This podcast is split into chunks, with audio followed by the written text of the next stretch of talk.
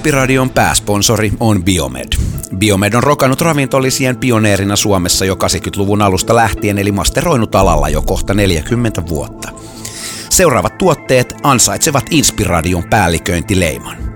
Neurolipideillä ja B12-vitamiinilla voitelua aivoille, poroluulientä plus vahvaa probioottia toisille aivoille eli suolistolle ja kurkumiinilla tulehduksille kyytiä.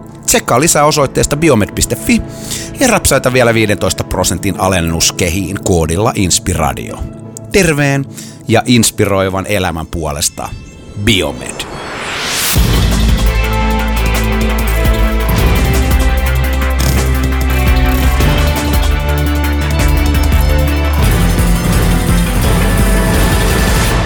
Korjaamolla jälleen ja inspiraatioa väännetään. Mitkä fiilikset? Täytyy sanoa, että melkein joka kerta, kun Tuomas on läsnä, niin meikällä on vaan semmoinen niin kavereiden kesken yläaaltoinen viilis. Hei, Mutta, se tota, on peiliä. täällä mitä päivä?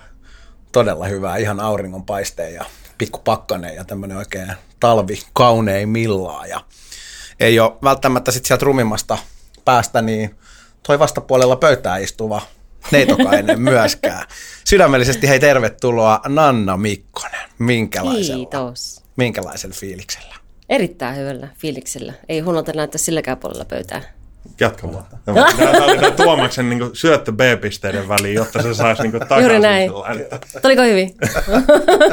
Me kaikki olemme peilejä toisillemme. Juuri näin. In lakesh, niin kuin Tässä universaalissa rakkaudessa. Mutta siis täytyy Kyllä. sanoa, että odotan mielenkiinnolla, koska tämä klassinen ajatus, että joka kerta kun sä kohtaat jonkun ihmisen, niin heti tulee aika paljon dataa ja näin poispäin. Oh. Ja mulla on Nannasta ihan hirveän paljon niin taustatietoja tai mm. näin, mikä on siinä mielessä tota, poikkeuksellista, että yleensä tehdään kotilä, kotiläksyt hyvin, mutta nyt kohtuu nopealla aikataululla laitettiin Make It Happen, niin odotan mielenkiinnolla. Kyllä, kyllä. Ja tämä on kato tätä 2018 tekemistä, että mennään niin kuin enemmän silleen flowlla ja luotetaan siihen vallitsevaan, hallitsevaan tähän hetkeen ja sieltä sitten lähdetään ponnistamaan. Kuka on Nanna Mikkonen? No niin, ei yhtään pienempää kysymystä. Sitten tähän alkuun kuismon tuntiin vielä. Ja vaan katsotaan, että Jakekin pääsee tähän samalle sivulle. Niin. Otetaan, otetaan helpolla, voidaan laajentaa. Mä joku päivä mietin sitä, että kun oli puhelinluettelot vielä, mm. niin siinähän oli aina niin titteli. Joo. siinä perässä. Ja mä tiedän, että tämä on aina se, että, niinku just, että mihin haluaa identifioida tai näin poispäin. Mutta mitkä on tavallaan sellaisia niin, termejä tai asioita tai jotain, mitkä on, on niinku siinä kuvailun piirissä. Että mitä jos niinku ollaan cocktailkutsulla tai muuta, niin se semmoinen niinku lyhyt versio, missä saa jonkinlaisen niinku raamituksen henkilöön. Niin. Tämä on mielenkiintoista, koska mä yleensä harrasta sitä just siitä syystä, koska mä jotenkin koen, että nykypäivänä ihmiset helposti lokeroi itsensä Joo. niihin titteleihin tai niihin niin, antamaan jonkun Joo. kuvan, mutta onko se oikeasti se ihminen, kenet kohdataan? Mm-hmm. Että... Mä oon muuten vielä ennen kuin päästään sut mm. vastaamaan, niin tosi paljon fiilistellyt tätä aihetta muutenkin sillä lailla, että mä oon haastanut välillä ystäviä jossain takan ääressä tai tällä lailla, että, niin kuin, että kerro kuka sä oot, mutta identifioimatta ittees mihinkään niin kuin ammatteihin mm. tai tämmöisiin mm. tavallaan ulkopuolisiin asioihin, Joo. niin se, siinä menee monella sormi mm. suuhun, että hetkinen, että ai, niin, niin se kuka on vähän, mä oon. Vähän niin kuin, että rupeeko puhumaan just titteleistä tai ulkoisista jutuista vai suoraan enemmän arvoista ja Joo. jostain mm. tällaisesta. Joo. Ja vielä jatkan tuohon, mulla oli yksi kaveri, joka kiersi paljon maailmaa ja hän sanoi, että parhaat keskustelut tuli just kun sanoi jotain niin kuin ihan sellainen, että no mä oon Siriukselta ja mä oon sitä ja tätä ja sitten kaikki mm. on vähän sellainen, että mihin mä pystyn tarttumaan ja näin ja se keskustelu lähtee ihan mm. eri suuntaan. Juuri Kyllä. Mutta itse tuota. Sana vapaa. mä en lähde tuohon tittelihommaan nyt, mutta Joo. mä lähden ehkä siitä, että Tietysti mäkin mä haluan kuulla sitten, koska mä en ole tehnyt kotiläksyä, kun tämä tuli tälle mahtavasti elämän flowssa, mihin mä uskon vahvasti siihen ohjaukseen, että me ollaan oikeassa paikassa oikeaan aikaan, kun me ollaan läsnä. Ja kohdataan silloin, niin kuin me kohtasimme, nyt me olemme tässä. Mutta mä lähden ehkä kertoa mun tarinaa, että jos mä sanoisin näin, että mulla on ollut jo aika monta elämää tämän elämän aikana, niin se ehkä niin kuin kuvastaa sitä. Tässä on niin keretty tekemään jo hirveästi erilaisia asioita. Hmm. Niin tota, mistä mä lähtisin? Pitäisikö mun ihan palata sinne Taimaaseen sitten? Vai Taimaahan? No joo, juuri näin. Mennäänkö vielä hei kauemmaksi hetkeksi tosiaan, mm. koska tässä on niin paljon, paljon mä, mulla on pikkasen tota, läksyjä tehtyjä, joka johtuu siis siitä tosiaan, että kerittiin ottaa tuossa pienet pöystit jo Nannan kanssa vähän aikaisemmin. Siellä on niin paljon tarinaa, niin lähdetäänkö ihan siis, koska tässä on niin paljon tapahtunut, sä oot ollut tosiaan Joo. Taimaassa ja Intiassa ja elämä muuttunut Japanissa paljon ja siitäkin, siitäkin mm. varmasti omat tarinat ja sulta on tullut uusi kirja ja kaikkea, mutta Kyllä mutta tota, moni muistaa sut ehkä sieltä vielä kauempaa Idolsista ja, ja levyyhtiön maailmasta, niin haluaisitko vähän valottaa, että millainen, mitä, mitä asioita sieltä tapahtui, koska sitten yhtäkkiä sä vaan tavallaan katosit ja sitten varmaan siitä alkaakin nimenomaan näitä mainitsemaisia useita elämiä. Niin, niin no itse asiassa ne oli jo aika paljon ennen sitä Idolsia ne useat elämät. Okei. Okay. Mun matka lähti 90-luvun alusta ja sitten tapahtui valtavasti ennen kuin oltiin Idolsissa 2003. Okay. Ja sitä enemmän kerkesi jo asua Japanissakin. Ja tehdä se retriiti ja parantua syövästä meditoimalla sillä 95. Niin nämä oli sitä ennen. Niin, nämä on kaikki okay. tapahtunut ennen sitä. Eli siis periaatteessa mitä mä oon koko elämäni tehnyt, tai mitä elämä on laittanut mut tekemään, niin kouluttanut mua tosi vahvasti mun kehon kautta. Hmm. Eli on käynyt hirveästi erilaisia sairauksia ja syöpää ja muuta läpi ja elänyt kipujen kanssa suurimman osa aikaa elämästäni, paitsi viimeiset neljä vuotta, kiitos Ayurvedan. Ja sitten tavallaan etsinyt aina hirveästi erilaisia vaihtoehtoja varantuakseni, voidakseni hyvin. Ja länsimäinen lääketiede ei koskaan sit ole ollut mulla se, joka on mua auttanut, vaikka mä vahvasti uskon, että me tarvitaan molemmat. Mutta selkeästi mun tie on ollut mm. aina etsiä se jostakin muualta, se apu. Ja se apu on aina tullut. Et mä uskon vahvasti siihen, että meillä on ihan mieletön kapasiteetti meidän keholla parantaa itse itsensä, jos me sallimme sen tapahtuvaksi. Hmm. Ja miten paljon me sukellamme itseämme ja käymme läpi niitä asioita, koska me ollaan sellainen psykofyysinen kokonaisuus, että ei ole sairautta ilman jotain mm. muiden elementtien vaikutusta ja siitä, miten mun mieli ajattelee suhteessa itseeni mm. ja miten mä reflektoin itseäni, itseni ulkopuolella. Niin. Uskoksa siihen, että, että syöpä oli jonkun tapainen signaali sun elämässä, jolla oli rooli? Yksi syy, miksi mä kirjoitin sen kirjan.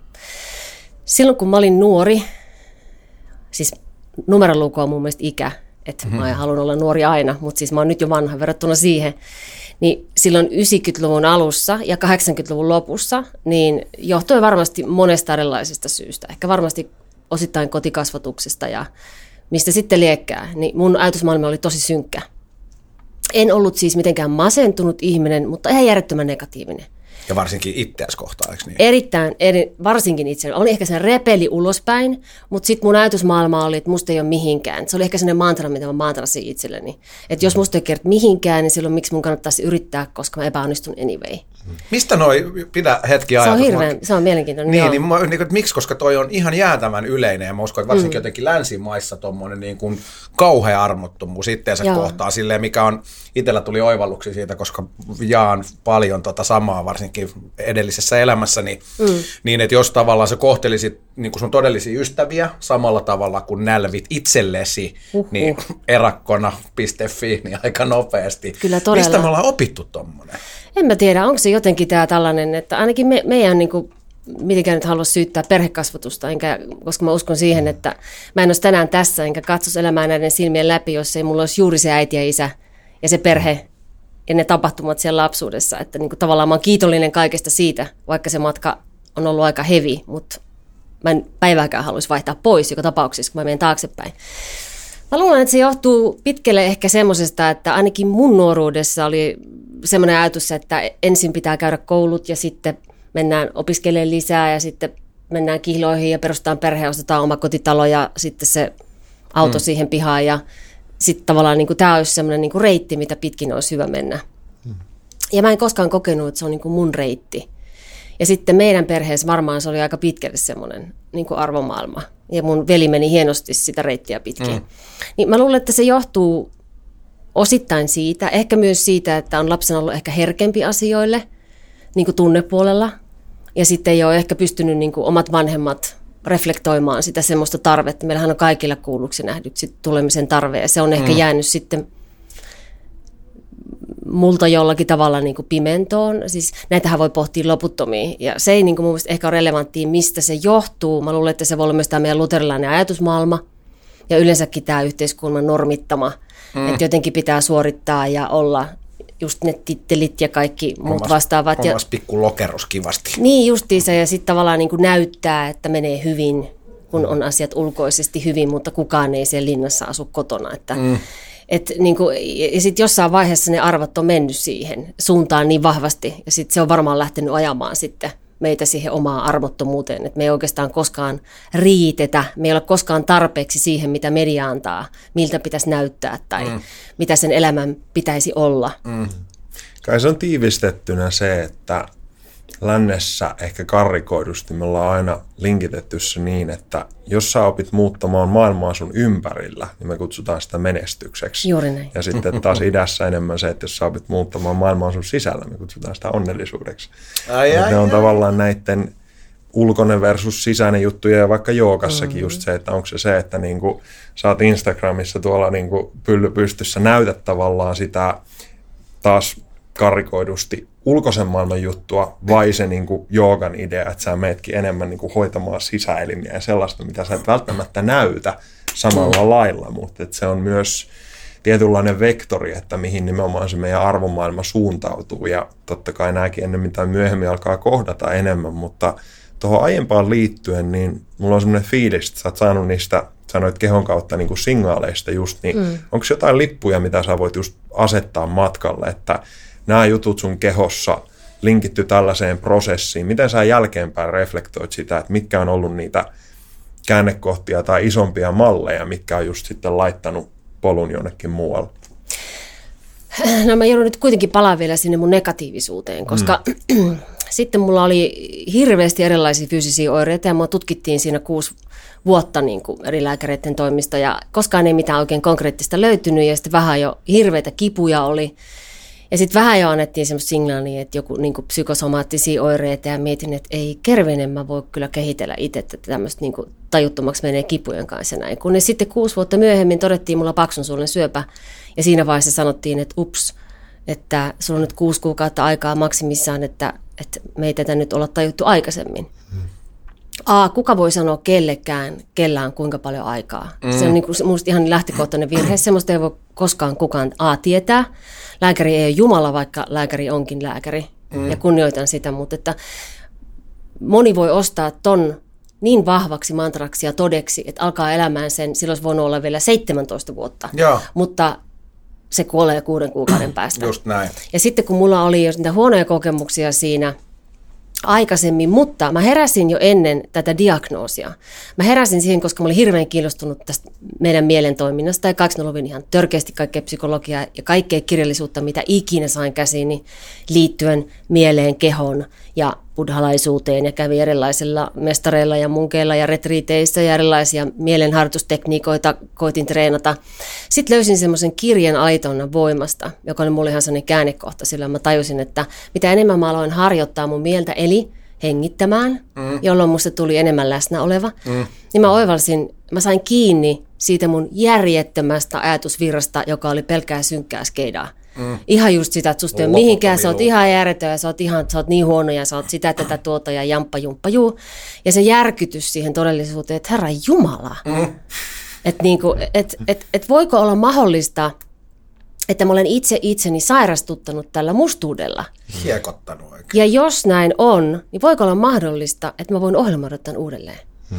Ja mulla oli semmoinen ajatus, että, että ajattelu on vähän niin kuin tietokoneen ohjelma, hmm. mutta mulla oli virus, koska siellä veti koko ajan sitä, sitä väärää informaatiota, ja meidänhän kaikki solut kuuntelee kaiken meidän ajatuksen, niin, koska, ne totuutena. Niin, nimenomaan. Juuri näin. tiedät, on ne on ajatuksia. Vai Juuri näin.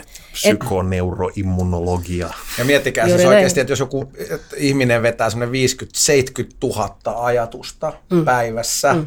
ja niistä se kiva 40-50 000 on tota vaan niin kuin itteensä dumausta ja dissaamista, niin onko onko niinku ihme? että Onko ihme, että siellä niin. solut kuuntelee, että okei, okei, kapteeni antaa käskyjä, että ruvetaan kaivaa tuonne vähän taas, täältä pitää tuhota taas jotain. Joo. Et niin kuin, jotenkin mä uskon, uskon jotenkin vahvasti tähän näin. Niinpä mä aloitin tämmöisen matkan, en pelkästään, että muutin ajatukseni ja minusta tuli onnellinen. Ei, vaan mä oivalsin, että mun täytyy muuttaa ajatu, ajatteluni, joten mun täytyy opetella se uudelleen. Sehän ei ole, eihän sehän tapahdu näin, mullahan mm. meni siihen valtavasti aikaa, mutta se ei riitä, että mä muutin sen, koska se ei silloin juuru siihen vääristyneeseen maahan, joka, on, joka ei ole ravi, ravittu, mm. mm. sanotaanko näin, vaan mun piti käydä sellainen anteeksianto mm. ensin. Ja sitten mä luin tämmöistä affirmaatioista, että jos yli 20 kertaa toistaa tiettyä asiaa, niin alitointa ostaa omaksi, vaikka tietoinen mieli ei yeah. niin kuin osta. Niin mä aloitin anteeksi annoilla ensin, että annan anteeksi sinulle Nanna, että et ole sellainen kuin toivoisin sinun olevan. Ja mä aloin hokea näitä niin kuin, tiedätkö, ratikassa joka paikassa laskien. Ja sitten mä, vitsi, oliko nyt 20? Mä aloitin uudelleen, että ei varmaan ainakaan tullut liian vähän. Koska mulla oli, mulla oli niin paha olo ja mulla oli niin ihmeellisiä oireita ja mä olin oikeasti fyysisesti sairas. Hmm. Ja silti mä koko ajan niin kuin tutkittiin. Niin mulla oli niin kuin tarve tehdä ihan mitä tahansa, että mä voisin paremmin. Mitä kautta mä tässä välissä, jos sallit nopeasti, niin jatka ihmeessä tosta, mutta mua kiinnostaa se, että kun selkeästi kuulostaa siltä, että sä oot aika pian nimenomaan lähtenyt etsiä sitä varsinkin tuohon aikaan 90-luvulla, mm. niin ehkä vähän erilaisesta mm. tavallaan lähtökohdasta kuin, kuin ehkä perustyyppi, niin mm. oliko se sulle jotenkin ihan luontevaa, tai miten sä ylipäänsä lähit tämmöiseen ehkä vähän niin kuin henkiseen tai, tai niin kuin tämmöistä? En mä tiedä, mä jotenkin ehkä aina niin kuin olin joten siitä kiinnostunut. Mä oon Kajanista kotoisin. Ja mä odotin, kun mä täytän kah- Kajaani? Kajanista, joo. Meikäläisen mimmikaveri sanoi, että sen liikunnan opettaja on ilmeisesti sun äiti tai joku, joku tällainen. Hän on Kajaanista. Ja mä olin taas just sanonut, että Kajaanista tulee Suomen kuninkaan, eikö siellä ole asunut. Se on kyllä siis varmasti juuret on syvä. No Kajaanissa ei ollut hyvä olo, joten karkasin sieltä sitten aika niin kuin okay. nopeasti heti kun mahdollista tuli Helsinkiin. Ja. ja kun tulin tänne, niin mä sitten mä en tiedä oikein miten mä sitten, mä oon ollut aina kiinnostunut kaikesta tällaisesta. Mä oon aina uskonut Mä en usko uskontoihin, mm. mutta mä uskon johonkin korkeampaan. Mä uskon korkeamman voimaan, johonkin johdatukseen ja siihen, ja. että mitä enemmän sä luotat siihen, että sun elämä kuljettaa, niin sitä enemmän se ohjaa sua. Niin kuin, ja mitä enemmän sä työstät ja kuorit mm. itseäsi, niin sitä kirkkaammin se ohjaus niin kuin tavallaan tulee. Mm. Jotkuthan sanoo, että tosiaan, että eka, eka me alkupätkä elämästä, niin kerätään vaan kaikkea nimenomaan Joo. turhaa ja roinaa, ja sitten jossain vaiheessa, kun me mennään sen tietyn pisteen yli, niin sitten loppuelämään riisutaan sitä Juuri tu- näin. turhaa. Pala- palataan tarinaan ihan pian, mutta täytyy heittää inspiraation kunniaksi tässä klassinen kysymys, että just jos tämä metafora siitä, että äh, hengitys on se nuora tai äh, jonkinlainen niin kuin ketju, joka pitää sitä leijaa, joka on meidän mieli ja inspiradio, inspiraadie, koko se niin kuin, tavallaan inspirit, se hengitys linkittyy vahvasti siihen, että sä teet ympäröivästä hengestä osan sinua, niin mitä sulle inspiraatio tavallaan tarkoittaa tai mihin teemoihin se linkittyy just ehkä tällainen niin kuin hengitys teemankin li- linkillä? Mun mielestä elämä on inspiraatio. Elämä on inspiraatio. Mm.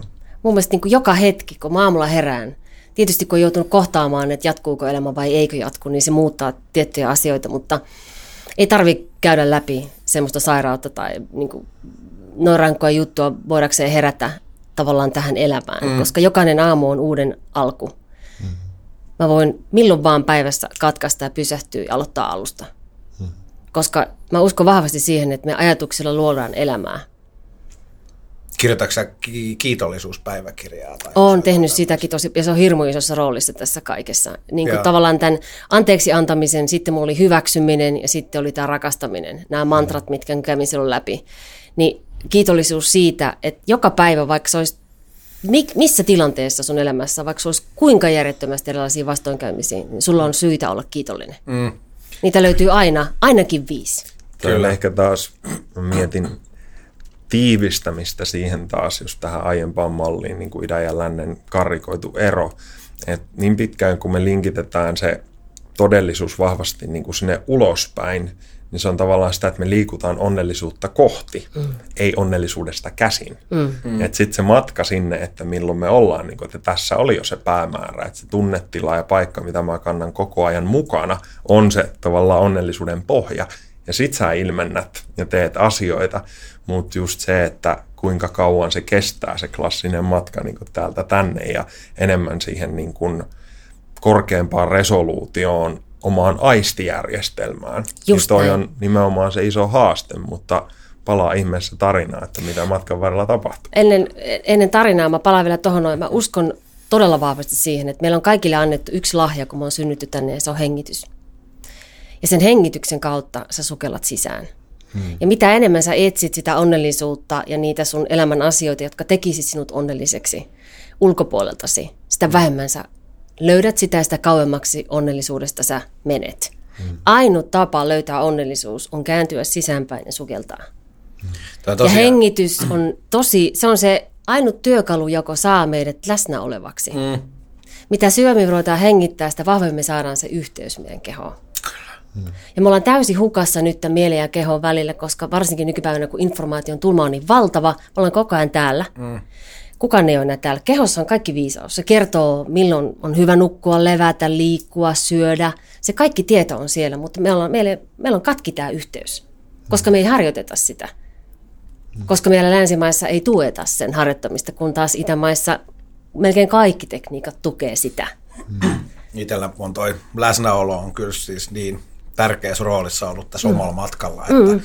mä oon ollut myös semmoinen aina kuumottanut kaikkia pahimpia ratkaisuja ja tosiaan ne luupit on ollut jatkuvia ja siinä menee helposti aika stressaantuneeksi monellakin tavalla.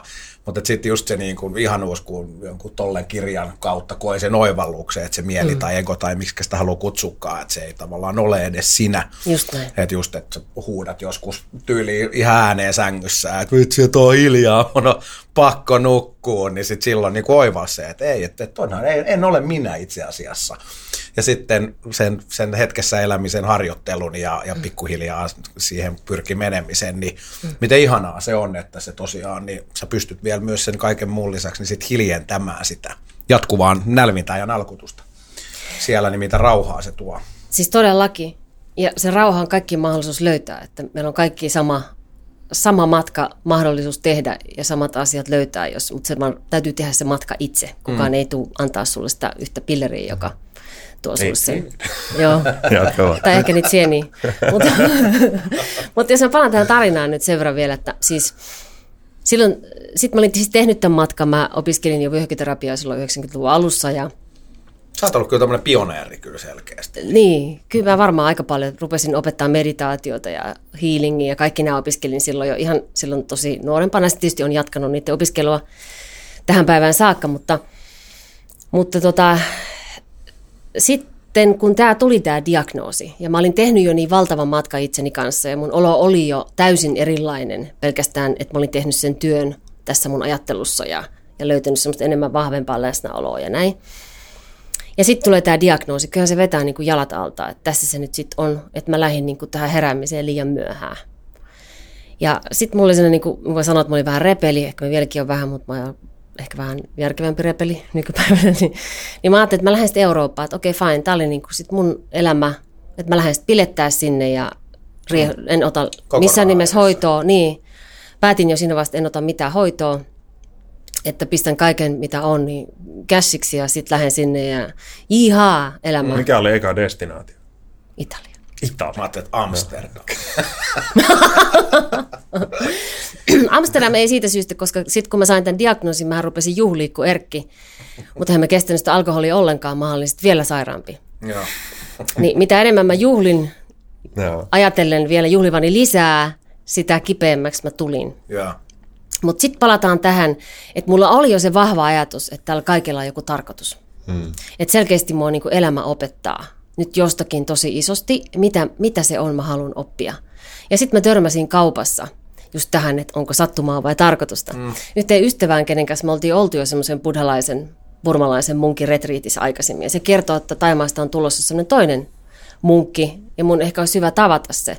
Ja mä en halunnut jutella sen kanssa, ja mä yritin paeta sitä siellä hyllyjen välissä, koska mä olin just saanut tämän diagnoosin, ja tietysti en halunnut jakaa sitä koko kaikille mm. kuulijakunnalle, että tässä nyt ollaan kohta lähtemässä tästä maailmasta.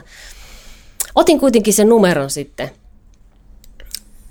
Ja järjettömistä tuskista ja kivusta huolimatta yritin jatkaa sitä pilettämistä, kunnes sitten viikko meni siinä sängysmaateen, että ei tästä tukka hevon kukkua, että emme voi lähteä sinne Eurooppaan. Ja päätin soittaa tälle munkille. Mm-hmm menin sitten tapaa sitä, ja se kertoi mulle, että Chiang Maissa, Taimaassa on semmoinen paikka, mihin otetaan länsimaalaisia ihmisiä, jos tehdään vipassana meditaatiota. En tiedä, oletteko kuullut vipassanasta? Yeah. Siinä on myös, vipassanassa on erilaisia tyylilajeja. Tässä mun vipassanassa on niin kuin kävely ja istuminen.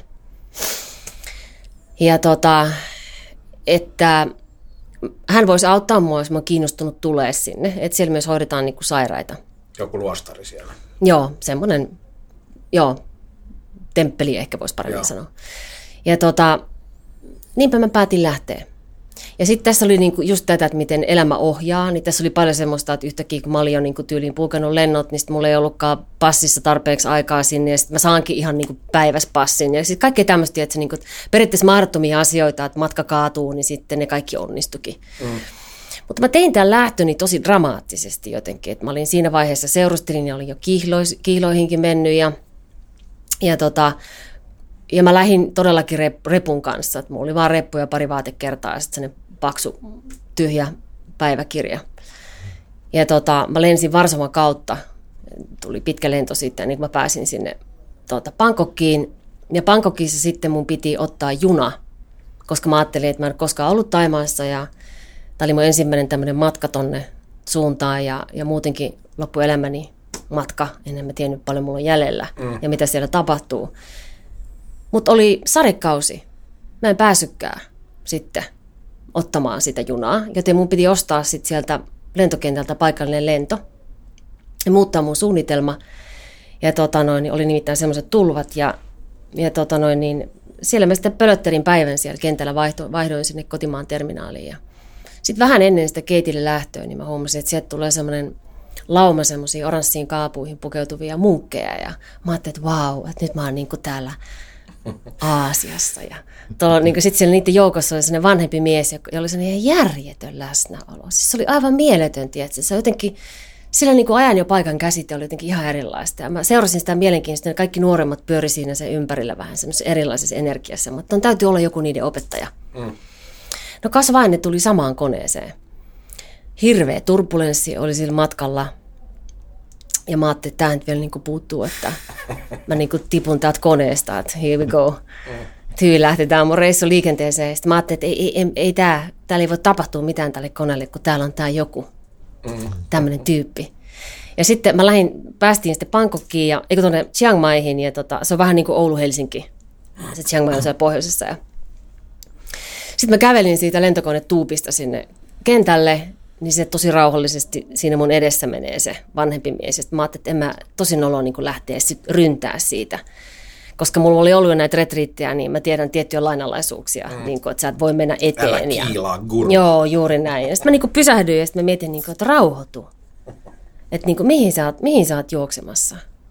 Että niin kuin, nyt tässä vaiheessa niin ei kannattaisi juosta enää. Ja sitten mä niin pysähdyin siihen näin ja annoin sen mennä. Sitten jossain vaiheessa pysähtyi, kääntyi katsomaan mua ja hymyili. Ja sitten mä olin silleen, että anteeksi, anteeksi. Niin kuin, että mä en tuu Sitten se niin kuin, tällä himmelillä näyttää mulle, että mä voin mennä. Sitten mä oon sillä tavalla, että voinkohan mä nyt mennä. Sitten mä oon sille, anteeksi, anteeksi, anteeksi. Plus, että lukiko se sun ajatuksia? Niin, siis. totta kai ihan varmasti. Ne. Tämä kyseinen munki odottaa mua sitten siellä. Sitten kaksi viikkoa ajaa sisään mua tähän meditaatioon. Se opettaa mulle tämän kävelyn ja istumisen ja miten tämä systeemi toimii. Ja oltiin myös siellä viidakossa tekemässä sitä ja sitten se vie mut tähän kyseiseen paikkaan ja tapa, tavataan tämä paikan pääopettaja. Mä kerron sille mun tarinan, joka kertoo mulle, että sä et saa tulla tänne. Aha. Eli mä oon niin lähtenyt, jättänyt kaikki. Ja mä vielä erosin mun poikaystävästä sanoen sille, että koska mä en tiedä, tunko mä edes takaisin, mm. niin mä en halua, että sieltä mua niin turhaa odottaa, että sä oot niin vapaa lentämään. Siis mm. todella dramaattista. Mm. Ja sitten mä niin oon jättänyt kaiken, mä oon yksin siellä ja mulle sanotaan, että mua ei huolita. No arvaa, kuka tulee paikalle. Musta ei mihinkään. Mm. Vitsi, mä en niin kuin tässäkään onnistu, että niin kuin maailman tyhmintä lähteä tänne niin kuin järjetön kosteusprosentti ja ihan litimärkänä istuu mm. siellä kuumalla kivellä ja vollotan. Sitten tämä munkki on ihan panikissa, että hän on kutsunut sut tänne, että hän menee vielä juttelemaan tälle opettajalle, että niin kuin mitä ihmettä, että, niin kuin, että eihän tämä voi olla totta, että tänne voi tulla kuka vaan. Ja... Mm. Mutta heidän mielestä mä olin liian sairas. Sitten se tulee takaisin ja sanoo, että Chom Tongissa siihen aikaan eli Taimaassa kolme elävää mestaria. Ja yksi oli Achan Tong. Ja siinä oli Chom Tongi on sellainen vajaa parista kilometriä siitä sinne vuorille, sellainen pikku kylä, jossa se asustaa sitten tämmöisen niin delikoituneiden munkkien kanssa. Sinne ei oteta länsimaalaisia, mutta ehkä mun pitäisi mennä tapaa sitä mestaria, joka on niin kuin hänen mestari. Sitten mä Jom Tong ja vuorille ja mitään hitsiä. Ja sitten se mun, munkin Miska sanoi, että hän ei voi tulla mukaan, mutta hän voi viedä sut siihen paikalliseen pussiin. Että sä, voit, että sä et voi eksyä, että se pussi menee suoraan siihen kylään ja sen kylän takana sitten on temppeli, ja sen, tai siis temppeli siinä kylässä, ja sen takana asuu sitten tämä Achanton. Mä voin auttaa, sanon tässä välissä, mä niin kuin näen jo, tiedät, että sä leffana tämän niin, niin suoraan. Totta kai siis vuorille ja ei pääse ja näin. Joo. No, sitten mä menen sinne aamulla aikaisin, ja sieltä mulle haetaan sitten yksi munkin, joka puhuu vähän englantia, sitten mä kerron sille mun tarinaa siinä, ja se sanoo, että joo, Achanton on täällä, että sun pitää odottaa. No niinpä mä odotan sitten sen koko päivän. Mä tuun sinne aamulla ja sitten kymmenen aikaa illalla sitten ne tulee tarjoamaan mulle riisiä ja tosi tulista kasviskastiketta jossain vaiheessa. Ja mä istun siellä ja odotan ja istun ja odotan ja sitten se tulee se munkki, että nyt Atsanton on valmis tapaamaan sut. Ja sitten siinä on semmoinen yksi vähän hienompi pikkutalo ja sitten semmoiset pienet mökit siinä ympärillä ja sitten se piha siinä keskellä. Sitten mä avaan se ovi. Se on se sama munkki. Sieltä koneesta? Kyllä joka oli kaksi viikkoa aikaisemmin matkustanut mun kanssa. Tiedättekö, mulla tuli sellainen fiilis, niin kuin, että Oho. Niin kuin nytkin vielä menee kylmät väreet. Tuli sellainen fiilis, että jos jollakin on tarkoitus, niin tämä niin. Ihan käsittää, mikä todennäköisyys? Mä rupean itkeä tietenkin ihan hysteerisesti. Ei sitten tule mitään sit siitä kohtaamisesta, vaan siinä vaan... Sitten se yrittää kysyä niin multa jotakin ja en mä saa sanottua mitään, mutta mä luulen, että se luki maailman kysymyksiäkin. Mä sain jäädä sinne. Mutta se olisi antanut mulle yhden sen senioriopettajan, joka olisi opettanut mua, mutta mä sanoin, että ei. Mä jään sillä ehdolla, että hän opettaa. Ja hän matkusti siinä vaiheessa tosi paljon Vatikaanissa, kun se olisi halunnut tätä meditaatiotekniikkaa viedä Eurooppaan. Ja se sanoi, että mun täytyy sitten sitoutua, että jos mä haluan, että hän opettaa, niin hän on välillä pois. Että sit, kun tarkoitus on, että mä joka aamu kello kuusi tapaan hänet ja vaan hänet, ja mä en saa kommunikoida kenenkään mun kanssa. Hmm. Eli mulla oli kahdeksan kieltämystä, eli multa niin kaikki kosmetiikka pois ja ja mä en saanut lukea, enkä kirjoittaa, enkä kuulla musiikkia, enkä niin kuin, että kaikki aistiärsykkeet minimoidaan. Sitten mm. mä annottiin sinne pieni mökki, jossa oli sen rautasänky ja länsimäinen vessanpönttö, mutta sitä ei voitu vetää, että siihen piti niin kuin semmoisella letkulla sitten mm. Saavista kaataa niin kuin vettä. Ja sitten tuli sellainen puutarhan letku kylmää vettä suihkuna. Että mä sain niin kuin asustaa siinä. Mutta mä sanoin joka tapauksessa, että, että mä en jää, jos ei hän mua opeta. Sitten mä allekirjoitin semmoisen paperin, että, tota, että alussa fyysiset oireet pahenee ja luultavasti mulla mä tuun tosi sairaaksi, koska siinä vaiheessa mulla oli tietysti kipulääkkeitä ja kaikki tämmöisiä, mä joudun jättää ne pois. Ja jos mä oon liian sairas, niin mä voin sitten mennä sairaalaan, että jos mä koen, että se niinku on liikaa. No sitten mä tietysti ilmoitin Suomeen, että nyt mua ei saa kukaan kiinni, tämä kestää kuukausi-kahdeksan, mutta kirjoittakaa mulle kirjeitä, että sit, jos mä selviän, niin mä soitan sitten, kun tämä on ohi. Ja tota, niinpä se matka sitten alkoi. Varmaan aika nöyräksi vetää tuommoinen. Veti. On. Sitten kun sä oot yksin siinä, tiedätkö, kun sä et tee muuta kuin näet aamulla sen mestarin ja sitten sinä ja sinun ajatukset. Ja sitten siellä syödään niin kuin aamulla sen mestarin tapaamisen jälkeen ja sitten kello 11. Ja sen jälkeen ei syödä enää mitään, vaan saa vain juoda. Ja tämä Miska, tämä munkki, oli Jätkä mulle... Maasto. Se oli todellakin, siis mä olin niin Mä en ikinä ollut mikään lihava, mutta mä voin kertoa, että Joo. mä en ollut ikinä niin laihakaan kuin sen jälkeen. Mutta joka tapauksessa sitten sojakaakauta ja tällaista saa sitten niin kuin one liquid sitten siitä eteenpäin. No mullahan kävi sitten niin, että mä tulin ihan järjettömän sairaaksi jo sen ensimmäisen viikon jälkeen. Et ensin on niin viisi minuuttia kävelyä, viisi minuuttia istumista. Ja kävelyssä saat juurtuneena jalkapohjista siihen maahan, sitten on nostamista, liikuttamista, laskemista. Kaikki mitä tapahtuu on vain tiedostamista, kuulemista, kuulemista, kuulemista, päästät irti ja palaat sun hengitykseen tai tuntemista, tuntemista, tuntemista ja palaat hengitykseen. Ja istumisessa se pieni hienojakoinen liike siellä sun vatsan pohjassa sisään ja ulos, se on se sun fokus. Ja sitten taas tiedostamista, mitä on, päästään irti takaisin saman tien. Ei lähdetä seuraamaan mitään, mitä tapahtuu. Eli tietoisuus ja keskittymiskyky lähtee sitten lineaarisesti nousee ylös. Ja sen takia kaikki aistikärsykkeet on otettu pois. Ja sen takia sä vaan saat keskustella sen mestarin kanssa aamulla, joka kertaa sulle sen seuraavan vuorokauden ohjelman, mitä pitää tehdä. Ja sitten kun sä oot odottanut sen yön ja sen päivän ihan hulluna ne 7000 kysymystä, mitä sä haluat siltä kysyä. Ja sitten kun sä meet siihen aamulla, niin sun pää on tyhjä. Sitten sä oot Ja sä et muista. Ja, se, ja sit, sit sä oot niinku itkuu siinä, tiedätkö, niinku, että sulla on mahdollisuus jutella jonkun kanssa. Ja sit se rupeaa vastaamaan sun kysymyksiin ilman, että sä et oot edes kysynyt. Yeah. Et kyllä se niinku jotenkin luki mua. No mutta sittenhän mä tietenkin tipahdin, koska mä tulin niin, mun nousi järjetön kuuma ja muut, kuume ja muuta, että mä en pystynyt sitten kävelee ja istuu. No kuka saapui paikalle taas? Musta ei ole mihinkään. Mm. Mä ajattelin, että mä en niin pysty tähänkään. Nyt mä kuolen tänne niin toiselle puolelle maailmaa ja mulla ei mitään syytä palata. Mä oon sanonut Penille heippa ja en ole ollut vanhempien kanssa missään tekemisissä. Tiedätkö, niin kuin, että se jotenkin se dramaatti siis siinä mun lähtemisessä puski päälle, että mä oon yksin toisella puolella maailmaa ja kukaan ei halua kuolla yksin. Tästä on niin kuin aikaa, kun mä oon kertonut tämän, mutta jotenkin tämä kohta aina on sellainen, että rupeaa itkettää, vaikka ei halus itkeä. Kun sä oot, tiedätkö, kun sä et voi tehdä mitään, ja sä et edes pysty siihen, minkä takia sä oot tullut sinne tekemään, niin sä et kykene tekemään sitä. Sitten mestari sanoi mulle, että sun mieli on Suomessa. Mm, se todella oli. Se oli mun rakkaiden luona, se oli siinä elämässä, mistä mä oon lähtenyt. Ja se oli siinä ajatuksessa, että mä en siihen elämään ikinä enää palaa. Ja sitten se sanoi mulle, että, että sun täytyy, niin kuin, mä en saanut pois sitä mieltä, se, että mä olin ihan niin kuin, vankina. Mä olin täällä. Mä olin fyysisesti siellä, mutta mä olin henkisesti täällä. Sitten mä pyysin, että saanko mä soittaa yhden puhelun. Ja se kysyi miksi. Mä, mä halusin soittaa Benille, että, että mä halusinkin, että se ottaisi mua. Mm. Tiedätkö, että mulla oli niin kuin, että joku syy, miksi mä palaan. Ja mä sain soittaa yhden pikapuhelun. Eihän se ollut muuta kuin semmoista itkemistä vaan sitten, että, koska mä en myöskään tiennyt, että onko se mun viimeinen puhelu jonkun mm. kansken, että mä tunnen. Mm. Ja sitten me vaan niin itkettiin molemmat ja joo, mä rakastan niin mäkin ja mä ootan ja pala pala ja näin. Ja sitten niin tiedätkö, että mä sain jonkun kytköksen johonkin. Mm. Sitten mä kysyin mestarilta, että, että uskot sä, että mä voin oikeasti selvitä ja parantua tämän meditaation avulla? Se sanoi, että ei tässä ole mitään tekemistä uskomisen kanssa, mä tiedän. Että sun ainut este on sun mieli. Niin, että uskot sä? Nimenomaan. Ja sitten sanoi, että mutta en mä voi kävellä ja se, niin kuin, en mä voi tehdä tätä, niin kuin tätä kuuluisi tehdä, mutta sun ei kuulukaan, että, koska mä en pystynyt tekemään, kun mä, mä vaan makasin siinä vaiheessa. Se sanoi, että, ja mulla oli ihan järjettömät kivut. Se sanoi, että sä keskityt kipuun, eli siihen tuntemiseen, tuntemiseen, tunt, päästät irti ja palaat sun hengitykseen. Ja sä keskityt niin kauan aikaa sen kivun tiedostamiseen, kun tulee päivä, että se kipu poistuu. Ja näin tapahtuu. Oi. Mä en tehnyt mitään muuta, mä makasin siellä aivan järjettömässä kunnossa, koska mä en, no, ei mennä niin, mutta... Mm.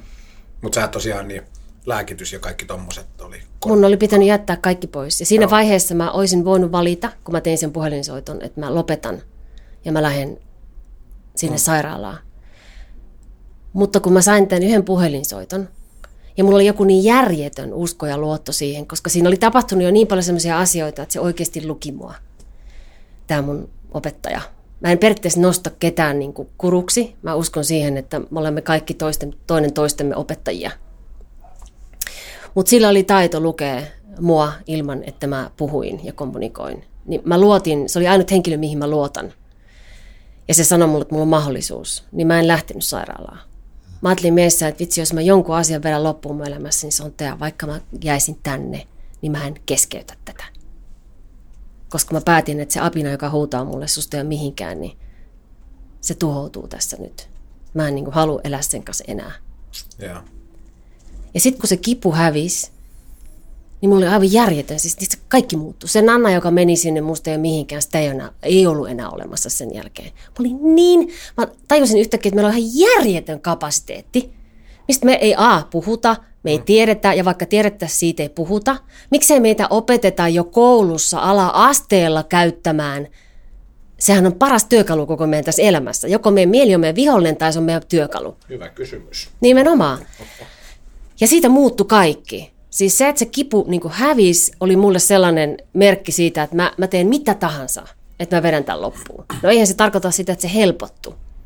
Koska sitten kun sä sukellat sisäänpäin, sä rupeat käymään niitä mielendemoneita läpi niin eihän se ole yhtään sen helpompaa, se on vaan täysin erilaista. No anyway, mä tein sen loppuun. Mä en lopettanut. Ja se oli varmaan ensimmäinen asia mun elämässäni, minkä mä sain loppuun. Kauan sä olit siellä lopulta? Mä olin kaiken kaikkiaan siellä kolme kuukautta, koska sillä viisumilla saa olla, turistiviisumilla saa, sai olla kolme, kolme kuukautta siihen aikaan. Mä en tiedä, onko se muuttunut. Mulla kesti kuukauden se mun. Hmm. Sitten kun mä pääsin tästä kipuvaiheesta, niin mun lähti järjettömältä vauhtia sit se matka, koska se oli mulle jotenkin niin iso merkki tai semmoinen näyttö siitä, että niin, et, et jos tämä kapasiteetti on tällainen, niin mä haluan sukeltaa syvemmälle ja kohdata mitä ikinä demoneita mä joudun niin kohtaamaan. luottamusta ja uskoa myös. Niin. Oli ihan järjettömästi siinä vaiheessa. Siis ei todella muuta ollutkaan kuin rakkautta Joo. ja luottamusta. Että. Mutta sitten kun mä jäin sinne, mä jäin auttamaan niitä. Sinne tietenkin annoin kaikki pienet roposeni sitten heille sinne. Ja sitten mä jopa pyydettiin jäämään sinne nunnaksi, koska nainen, miesmunkki ei voi opettaa sitä meditaatiota naiselle, länsimaiselle naiselle samassa huoneessa. Ja sä et voi opettaa sitä, jos et sä käynyt sitä ton syvemmän kautta läpi, minkä mä kävin. Mutta mä olin 25. Ei voi ruveta nunnaksi. minkä tyyppinen se sisäinen dialogi on ollut siinä? Että mitkä, minkä, minkä profiilin hahmot siinä on keskustellut? Nimenomaan. Muistatko? Kyllä mä muistan. Tietenkinhän mä olin niin kuin tosi otettu ja tosi nöyrä mm. siis ihan järjetön kiitollisuus, että sehän olisi ollut täysin toisenlainen elämänpolku. Mm jos mä olisin suostunut siihen. Mä olisin ruvennut matkustaa sen kanssa siellä Vatikaanissa ja katsoa, mitä se olisi tapahtunut sen jälkeen. Mutta siis hei, come on. Vielä oli vähän napanuoraa. Pikka, pikka se oli vielä vähän semmoinen tunne, että, että tässä on vähän vielä niin kuin nähtävää ja koettavaa ja nautittavaa tässä mm. elämässä. Että, e, e, sitten, siksi mä jäin sinne sitten vielä niin kauan kuin pystyin jäämään. Mutta sittenhän mä tulin tänne ajatuksella, että ha, vaikeudet on voitettu, nyt alkaa elämän flow ja mm. kaikki ihana tulee ja elämä on mahtavaa, taivas on rajana. Vähänpä mä tiesin, mulla olikin varattu paljon enemmän näitä vastoinkäymisiä sitten matkalla niin kuin sen jälkeen. Tämä oli vain yksi. Ja mä melkein sanoisin, että tämä ei edes ollut rankin. Hurjaa. Mit, mitä mulla on ollut mun matkan varrella. Että, et, niin kuin jotenkin, en mä tiedä, jos, jos on näin, että me sieluina vähän päätämme asioita, mitä me tulemme tänne oppimaan, mm niin pikkasen agenda on pistänyt itselleni, että vähemmälläkin olisi voinut päästä. sitten niin kova pää, että, että sä oot niinku vaatinut noin hurjat, että tosiaan, että tämä oli mun mielestä jo silleen, että pariksi elämäksi ehkä, niin Joo. tosta riittäisi tuommoista murhetta ja, ja vastoinkäymistä, mutta et, et, mitä, miksi sä luulet, että sit sä oot niinku tarvinnut niin paljon tuommoisia katalyyttejä? Musta sä just sanoit se tosi hienosti. Mä oon varmaan just niin kova pää. Joo. Että mua on pitänyt hakata sit niinku takaa edestä ja sivusta, että mä jotakin sit oikeasti on oivaltanut en, en mä oikein keksi mitään muuta. Mä oon vaan tarvinnut näin niin kuin rankan koulun siihen, että se, että mä parannuin siitä syövästä, niin mullahan on sitten endometrioosi, joka on sellainen kasvain kohdussa, joka on naisten sairaus ja ei tapa, mutta aiheuttaa valtavia kipuja. Mutta on kuusi kertaa leikattu se, joka on tietenkin mulla sitten ollut se pahin vaihtoehto, mikä mm. voi olla se pahin versio siitä. Eli mä oon niin elänyt kipujeni kanssa sinne neljään kolmeen ikävuoteen saakka. Ja ne mun kivut ei ole ollut semmoisia mitään pieniä kipuja. Ja sitten kun mä oon leikattu niin paljon, niin mulla on tullut tosi paljon kiinnikkeitä tänne mun kehon sisälle. Et kun mä olin 38, niin mulle sanottiin, että mun nyt menee tämmöisessä anatomian jarkonaksi, mutta eikä haittaa. mennä vaan. Niin, niin tota, että mun suolisto on niin kiinni kohdussa ja kaikki hermot on puristuksessa sieltä välistä, että ne on kaikki niin kuin yhtä möttöä, joten mulla oli semmoisia ihan hervottomia niin kuin hermokipuja. Ja sitten se suolisto ei päässyt tekemään sitä sen normaalia pumppausliikettä, joten se keräsi täyteen itsensä tavaraa, joten se oli koko ajan liian täys. Ja mitä silloin tapahtuu? Myrkyt. Mm, lähtee huono. kiertää, joo, ja lähtee suolikalvon läpi ja tulee verenkierto, oli mulla sellainen myrkytystila koko ajan. Päällä sitten, niin mulla olin 38, mulle sanottiin, että mua ei voida enempää leikata, koska se jokainen leikkaus tuo lisää kiinnikkeitä. Mm. Ja mun kipuja ei voida auttaa muuta kuin kipulääkkeillä, ja sitten mun piti käydä sairaalassa kerran kuukaudessa tyhjentää mun suolista. Ja sitten mä sanoin, että mä oon 38, mä en ole 83. Mm. Että ei tässä ole niinku mitään järkeä. Mm. Mutta sitten monta asiaa on tapahtunut siinä välissä, mutta mulla ei enää mitään näistä. Tänä päivänä? Ei mitään. Mä oon nyt täytän tänä vuonna 48. Mä oon terveempi kuin ikinä. Se on se kovapäinen siellä vieläkin, mutta eri kulma. Niin, kyllä. Se on just näin, se on just näin. mutta niin, tota... Saanko niin. tähän, tähän väliin kysyä, koska tota, noin tavallaan synkronisiteetit tai just sellainen, Jung klassisesti puhuu tästä ja varmasti jokaisella enemmän tai vähemmän kokemuksia just, että se semmoinen tapahtumaketjujen jonkinlainen sattumasuma, joka ei tavallaan just käy järkeen, mutta joka on vähän semmoinen niin kuin johdatus tai näin, niin onko sulla ollut aina se, vai onko se ollut sitten jossain vaiheessa, että se on ruvennut nimenomaan luomaan sellaista uskoa tai vahvaa, että, että sä tartut siihen, koska mä uskon, että tai jos kuuntelee tätä aiempaakin tarinaa, niin se on ollut aika vahva driver, että sä oot oh. seurannut sitä myös. Olen. Ja nimenomaan sillä että, että tosi myös niin kuin mustavalkoisesti tavalla, että tämä jää tähän tonne. Just ja, näin. Niin osaako sä itse niin kuin selittää, että minkä takia? Koska osalla voi olla niitä enemmän tai vähemmän, mutta sitten se vähän jää silleen niin kuin takavasemmalle mm. ja näin, että sä oot toiminut sen pohjalta vahvasti. Että onko Joo. se aina ollut sellainen, mikä on ollut sulle semmoinen indikaattori, että tonne on pakko mennä tai se tuntuu oikealta vai miten se suhde tuohon asiaan, niin kuin, miten sä näet sen? Hirveän hyvä kysymys. Mulla on ollut se aina. Onko se se rebel-luonne vai? Mä, mä luulen, että se rebel-luonne ei ole ehkä sitä, vaan mä luulen, että se on semmoista niin kuin syvempää tietoisuuden niin kuin ydintä. Että se, se on joku semmoinen yhteys, niin kuin mä puhuin, niin kuin, että mä uskon johonkin korkeampaan, vaikka mä en usko Jumalaa. Hmm. Siis ju, mä uskon Jumalaan, niin. mutta mä en usko uskon toihin. Mä, se on hieno asia, että ne on olemassa ja tietyt ihmiset tarvii tämmöisiä lokeroita, mihin ne voi niin kuin samastua ja siihen tulee se ryhmä ja kaikki muut vastaavaa, mutta se ei niin kuin mulla ole koskaan ollut se. Mutta mä uskon siihen, että elämä on paras opettaja. Ja mä oon uskonut siihen, että tämä on koulu, myös tämä elämä. Että niin kuin mun mestari sanoi mulle hyvin, että sä voit lukea tuhansia kirjoja – mutta ne on niin kauan tyhjiä sanoja ennen kuin sä oot elänyt ne todeksi. Mm. Kokemus. Kokemuksen Tekeminen kautta. ajattelun korkein muoto. Se on just näin. Ja sitten jotenkin silloin 95, niin mulla oli silloin jo semmoinen ajatus, että, tai tuli sellainen vahva tunne, että joku päivä mun pitää kirjoittaa tästä kirjaa. Mutta sitten se oli mut hirveän vahvasti myös ajatus, että mut sitä ennen tapahtuu vielä tosi paljon niin asioita. Että sen, että jos, sen, jos tavallaan sitten mulla tulee niin semmoinen, että mä, mulla tulee joku vahva ajatus tai intuitio tai joku tämmöistä, mä heitän sen vähän niin kuin tonne noin, tuommoiseen elämänvirtaan. Ja sitten mä katson, että rupeeko se bouncea mulle takaisin erilaisena, niin kuin, että mä löydän jonkun lehden, missä puhutaan just jostakin asiasta tai joku ihminen mainitsee mulle jostain. Esimerkiksi mun Taimaan niin reissu, miten se tapahtuu, oli just tällainen. Hmm.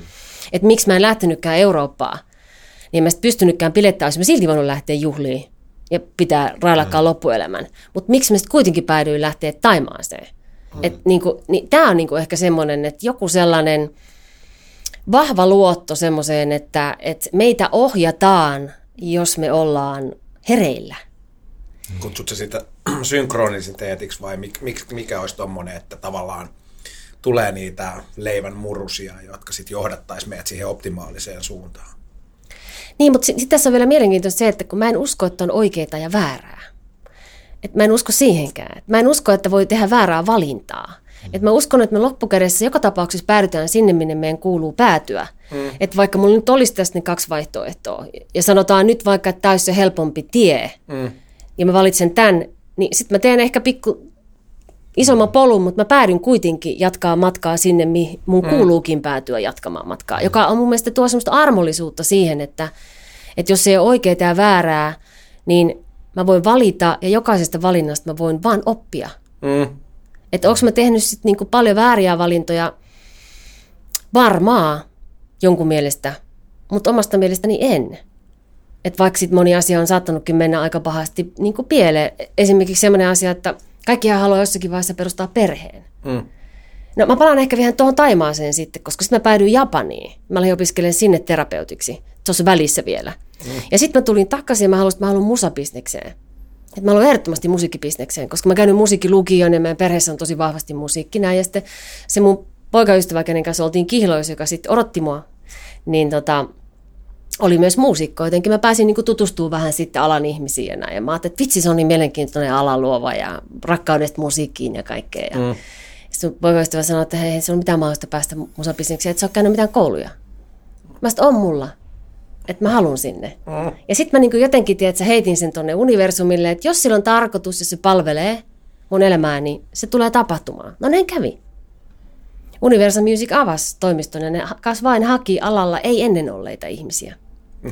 Ja sitten niiden toimitusjohtaja sillä aikaa sit soitti Benille, että se Nanna on vähän ulospäin suuntautunut, että, olisiko se, että hän kerää erilaisia ihmisiä haastatteluihin. Että olisiko se kiinnostunut tulemaan. Mä olin siinä vaiheessa Japanissa. Ja. Sitten mä olin silleen, yes! Mä haluan ehdottomasti mennä haastatteluun. Niin kuin, että, ja sitten mä sanoin ihan suoraan, ei mulla ole tämmöistä kokemusta, mutta mä en pelkää oppia, mulla on hirveän nälkä oppia uutta. Ja sitten jotenkin Kertti tykästyi muuhun ja sitten se palkkasi mut. Ja sitten niin lähti siitä sitten se niin musamaailma tekeminen, että, että et mä oon jotenkin sitä mieltä, että me voidaan tehdä niin paljon erilaisia asioita tässä elämässä. Ei tarvi rajata itsesi vaan siihen, mitä sä oot ehkä opiskellut. Nyt mä lähden taas, on sellainen tapa, että mä lähden tosi kauas, mä saatan poikita siitä, mistä mä oon puhumassa, nyt voitte tuoda mut takaisin raiteille. Mutta niinku tavallaan, että mä sanon, että on monta elämää ollut, niin kellä vaan voi olla monta elämää. Mutta no. se ei tarkoita sitä, että on huono elämä, jos on yhdessä ammatissa 37 vuotta tai 57 mm. vuotta. Musta se on tosi ihailtavaa. Mm. Mutta selkeästi ehkä se mun kovapäisyys, tämä repelyys oli sitten semmoinen, että jos mä alan jossain kokee olevani hyvä, tai että mä niinku osaan siinä asiassa, niin mulla on nälkä kasvaa. Tiedätkö, että mulla on niinku ehkä pahin ajatus semmoinen, että mä oon jossain, jossa mä en kasva – vaan mulla on niin hirveä tarve mennä eteenpäin. Ja se varmaan juontaa tuolta sieltä ihan sieltä Taimaan saakka. Että se on jotenkin määrittänyt sit sen, että nyt niin pitää oppia uutta. Että jos mä jään tähän, niin mä niin kuin, mun niin olemus menee näin. Mm. Kun mun pitäisi koko ajan tehdä enemmän työtä ollakseni enemmän näin. Ja vaan koko ajan kuoria Vai. itseäni enemmän, olla yhtä aikaa epämukavuusalueella ja mukavuusalueella, että mä kasvan ihmisenä pelkoja kohti – ja enemmän uskallan vaan levittää siipeni, vaikka kuinka pelottaisi. Hmm. Kohta hei, haluan, että siirrytään, nämä on niin mielenkiintoisia juttuja, niin, niin Intian ihmeisiin, koska se on niin vastakohtaisuuksien maa, mm. että pikku tiisereitä saanut sieltä. Ennen sitä kuitenkin, niin, niin mikä sä, mitä sä koet, että mikä oli tämän musa-business ää, niin kuin hetken niin rooli tai tarkoitus tavallaan sun elämästä, mikä, osaako siihen jotenkin, että mitä se toi toi tavallaan, minkälaisia oivalluksia? Mä vastaan sulle, koska tähän tulee vastaus siihen sun kysymykseen, miksi kysyt aikaisemmin. Niin mulla on ihan selkeästi ollut semmoinen, että se on aina ihmisten auttaminen. Se on ihan sama, miten mä teen ja missä roolissa mä oon missäkin duunissa, niin mä päädyn tekemään sitä siinä roolissa ja laajemmin sen roolin ulkopuolella. Et se, se, on niinku, se on selkeästi ollut mulla niinku semmoinen. Ja musabisnes tuli just niin, että mä menin ensin Emille tekemään kansainvälisiä artisteja – sitten mä aika pian oivalsin, että kaikki tulee valmiina pakenttina ja sitten sä teet vaan niinku sen promoon, jos artisti tulee tänne käymään ja, ja sitten sä niinku teet sen markkinoinnin ja näin. Et sä et pääse niinku oikeastaan auttaa sitä artistia olemaan vahvemmin se ihminen, mikä sen kuuluisi olla. Yeah. Ja sitten Emillä, niin tuotantopäällikkö sitten näytti mulle esimerkiksi yhden artistin kuvaa. Ne oli ottanut semmoiset sormikiharat, tämmöinen niin kuin, Suomen luonto, lato, heinäpelto, kukkamekko että onko hyviä kuvia, mä on, mutta en tiedä yhtään kuka tämä nainen on ja millaista musiikkia se laulaa. Sitten mulla seuraavan kerran esiteltiin semmoinen sinkun kanssa, missä oli hiek- hiekkarannalla nainen näin, vähän tukkahiekassa ja se makas siinä tälleen näin, että onko se hienoja. Mä no, ei mä ehkä hirveästi tykkää, mutta että mä en myöskään tiedä millaista musaa toi laulaa. TV2 taltioiti iskelmäkaalaa silloin Emille. Istuttiin Tampere-talolla ja katsottiin tätä, istui Vempo vieressä, joka oli silloin markkinointijohtajana. Ja sen lavalle tulee sellainen mustaan tiukkaan mekkoon, sellaiset hillittömät korkkarit tumma meikki tukka takana sellainen nainen. Ja sitten mä olin, wow, että niin kuin, sain jonkun uuden artistin. Se oli se sama. Yeah. Se oli se sama, minkä mä nämä kolme mielikuvaa teille mm. äsken kerroin. Sitten mä sanoin Vempelä, että toi varmaan myy. Se sanoi, että ei niin. Että et me ei niin kuin tajuta, että se on tosi hyvä laulemasta. Mä voin kertoa miksi. Et jos ei se itse tiedä, kuka se on ja miten mm. se ilmentää itseään, miten ikinä kukaan voi löytää sen. Mm. Se että anna mulle joku keissi. Sitten mitä sä tarkoitat? Että anna mulle joku keissi, kotimainen artisti, niin mä kerron sulle. Mä uskon vahvasti siihen, että meillä on kaikilla vahva sisäinen maailma. Tai sitten voi olla, että sun sisäinen maailma ei ole vielä kehittynyt niin vahvaksi. Mutta jos mietitään artistia, ihminen, joka tekee vaikka omat kappaleet, säveltää ja sanottaa, silloin täytyy olla tosi vahva sisäinen maailma. Mm. Mutta voi olla, että sä et vielä ulkoisesti ilmenä itseäsi, että sä tuot sen sun sisäisen maailman, että se sisäinen ja ulkoinen kohtaa sillä sun pukeutumisella. Että se sun persona niin tavallaan säteilee sinuna. Mm. Ja näin on hirveän monta kertaa. Sitten jos sä musamaailmassa palkkaat jonkun ulkopuolisen ihmisen, joka stylaa sut ilman, että se oikeastaan tapaa sua ja perehtyy yhtään, kuka persona sä oot ja mikä sun mielen maailma ja tarina on. Kenestä vaan voi tehdä mahtavia kuvia. Mutta sitten minä faniina, kun mä näen sut sunnuntaina, kun sä oot kahvilla, sä oot sataprosenttisesti erinäköinen. Mm. Tai mä tuun sun keikalle ja sä oot taas ihan erinäköinen. Mm. Niin sä et ole välttämättä uskottava siinä. Mutta eikö se ole aika paljon tota kuitenkin? Ei se enää pitäisi olla sitä mun mielestä niin paljon. Se voi olla sitäkin. Se varmaan vähän riippuu, miten sitä tehdään. Mut ja varmaan, mun... varmaan se on kumpaakin, mutta mm. mä uskon, että nimenomaan se loppukäyttäjä tai kuluttaja tai kuuntelija, niin se tunnistaa sen. Mm, se nimenomaan kantaa aina sitä niin kuin chippitiedostoa, että tuleeko mm. tämä niin kuin läpi koko matkalta.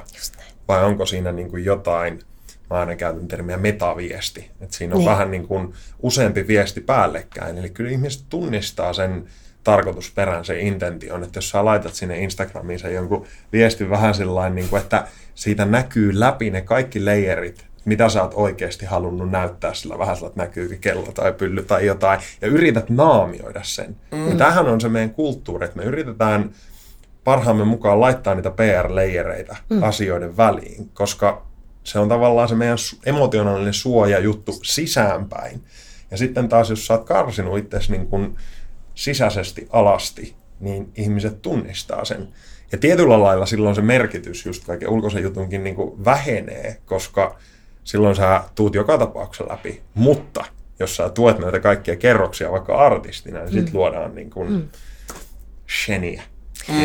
Se on just noin erittäin hyvin sanottu, mun ei tarvitse selittää uudelleen. Eli mitä me tehdään näillä leijereillä, niin me petitään sitä meidän autenttista mm. itseämme, mikä tarkoitus meidän olisi tuoda esille. Mm. Niin se, mitä mä autoin sitten artisteja, mitä mä rupesin tekemään sitten, mitä sitten siirryin PMGlle tekee pelkästään kotimaisia, oli just se, että mä autan sua löytämään sut mm. myös ulkoisesti. Ja, ja sitten mä niinku pureudun siihen, kuka sä oot, että mä löydän sen lokaation, missä me kuvataan sut, joka vahvistaa vielä sitä sun tarinaa.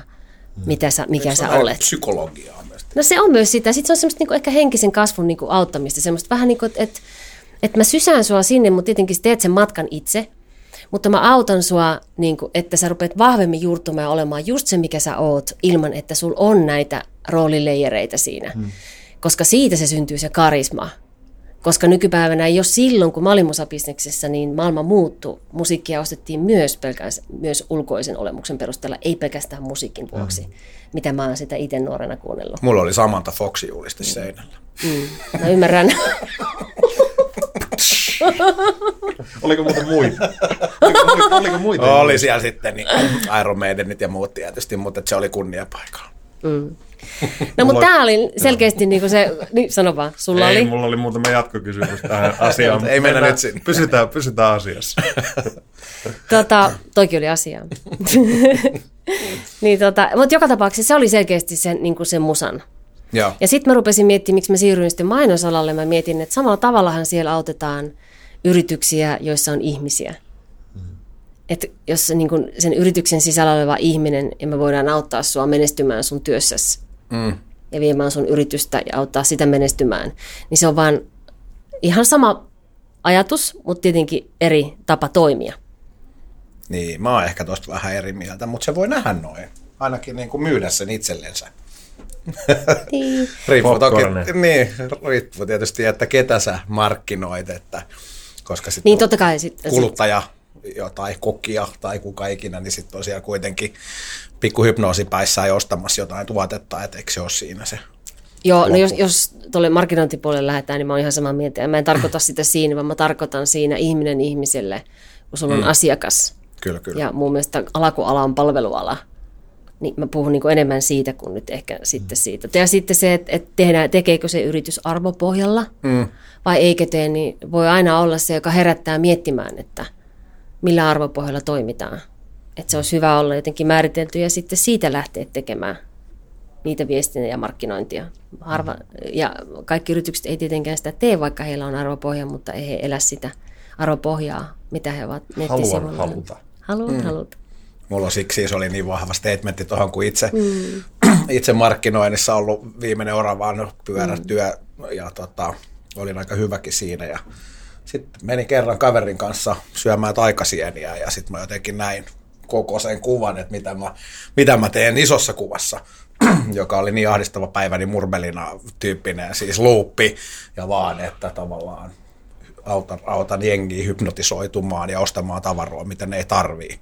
Mm. Ja se oli niin vahva se Joo. ahdistus, mikä siitä tuli, että pari kuukautta sen jälkeen niin mä sanoin itteni irti. Joo.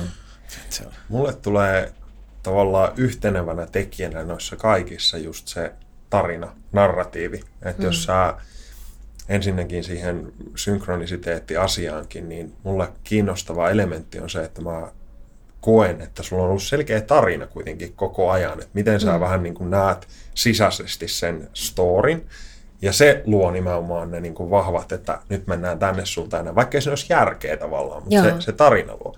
Ja samaa tietenkin nimenomaan ihmisten kanssakin. Että jos sä autat artistia tai yritystä kertomaan sen tarinan, niin se Joo. tarina on nimenomaan kompleksisempi kommunikaation muoto, joka ei ole vaan nimenomaan sillain irrallisia palasia, mistä sä just kuvasit. Että jos joku tekee se design ja toinen tekee visuaalisen ilmeen, joku tekee pukeutumisen näin, niin Joo. niin se on tilkkutäkki.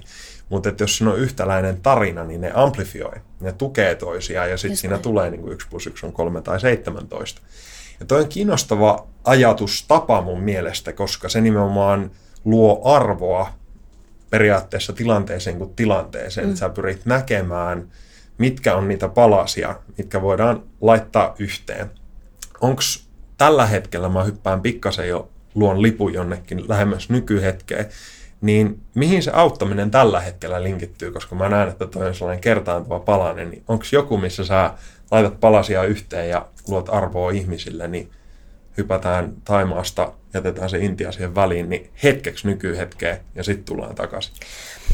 Hirmu hyvä kysymys, koska mä uskon kuitenkin siihen, mitä enemmän tätä itseään tässä kuorii, ja mitä enemmän sitä putsaa, että jos mulla on ollut sellaisia tiettyjä ajatuksia, niin kuin, että manifestoinut, tiedätkö, se musabisnes tai nyt jotakin tällaista, ja sitten jossakin vaiheessa elämä onkin tuonut sen sitten, ja sitten on siitä lähdetty oppimaan ja opiskelemaan sitä. Nyt mä jotenkin koen, että se on niin kuin vanhaa elämää. Tiedätkö, että et nyt niin kuin, et periaatteessa nyt mulla on niin kuin täysin puhdas paperi. Että mä tiesin, että mun piti palata Suomeen tekemään mitä, en tiennyt. Enkä lähtenyt edes niin kuin määrittää hirveästi sitä suuntaa, koska mä jotenkin halusin heittäytyä nyt niin kuin vielä vahvemmin kuin ikinä, koska tuo Intia kuitenkin muutti kaiken niin radikaalisti, niin, niin semmoiseen ajatukseen, että katsotaan mihin tämä elämä mua nyt vie, hmm. on niin kuin tavallaan se mun nyt just tämä hetki.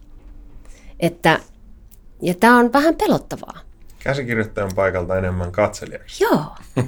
että tota, et, ja vaikka mä en ole tavallaan, olen osittain ollut käsikirjoittaja, mutta osittain myös katselija, hyvinkin vahvasti tietyissä jutuissa ja valinnoissa, mutta nyt hyvin vähän käsikirjoittaja. Mulla on sellaisia tiettyjä ajatuksia, että mä tiesin, että mun piti kirjoittaa tuo kirja, ja sen mä tein, ja, mutta sitten tavallaan se kirjankin, niin kuin, että onko mä sitä hirveästi markkinoinut, en koska mä jotenkin, mulla oli niin vahva fiilis siitä, että mä oon tehnyt sen oman osuuteni, niin mun piti kirjoittaa sen Nannan tarina. Että joku toinen voi sitä lukea sen reflektoida sitä omaa tarinaa, koska kaikkien tarinat on yhtä tärkeitä. Mm. Ja kaikkien meidän tarinoista voisi kirjoittaa kirjan. Mun, mun tarina, vaikka siellä on tapahtunut rankkoja juttuja, niin ei ole mitenkään spesiaali tai poikkeava tai ainutlaatuinen, koska me ollaan kaikki ainutlaatuisia. Ei ole toista samanlaista kuin me kolme tässä. Snowflakes. niin se on musta jotenkin ihan järjettömän mielenkiintoista. Mm. Niin sitten jotenkin se, että, että jos jotain on tässä halunnut kirjoittaa tarinaa, niin on se, että mä haluan olla onnellinen.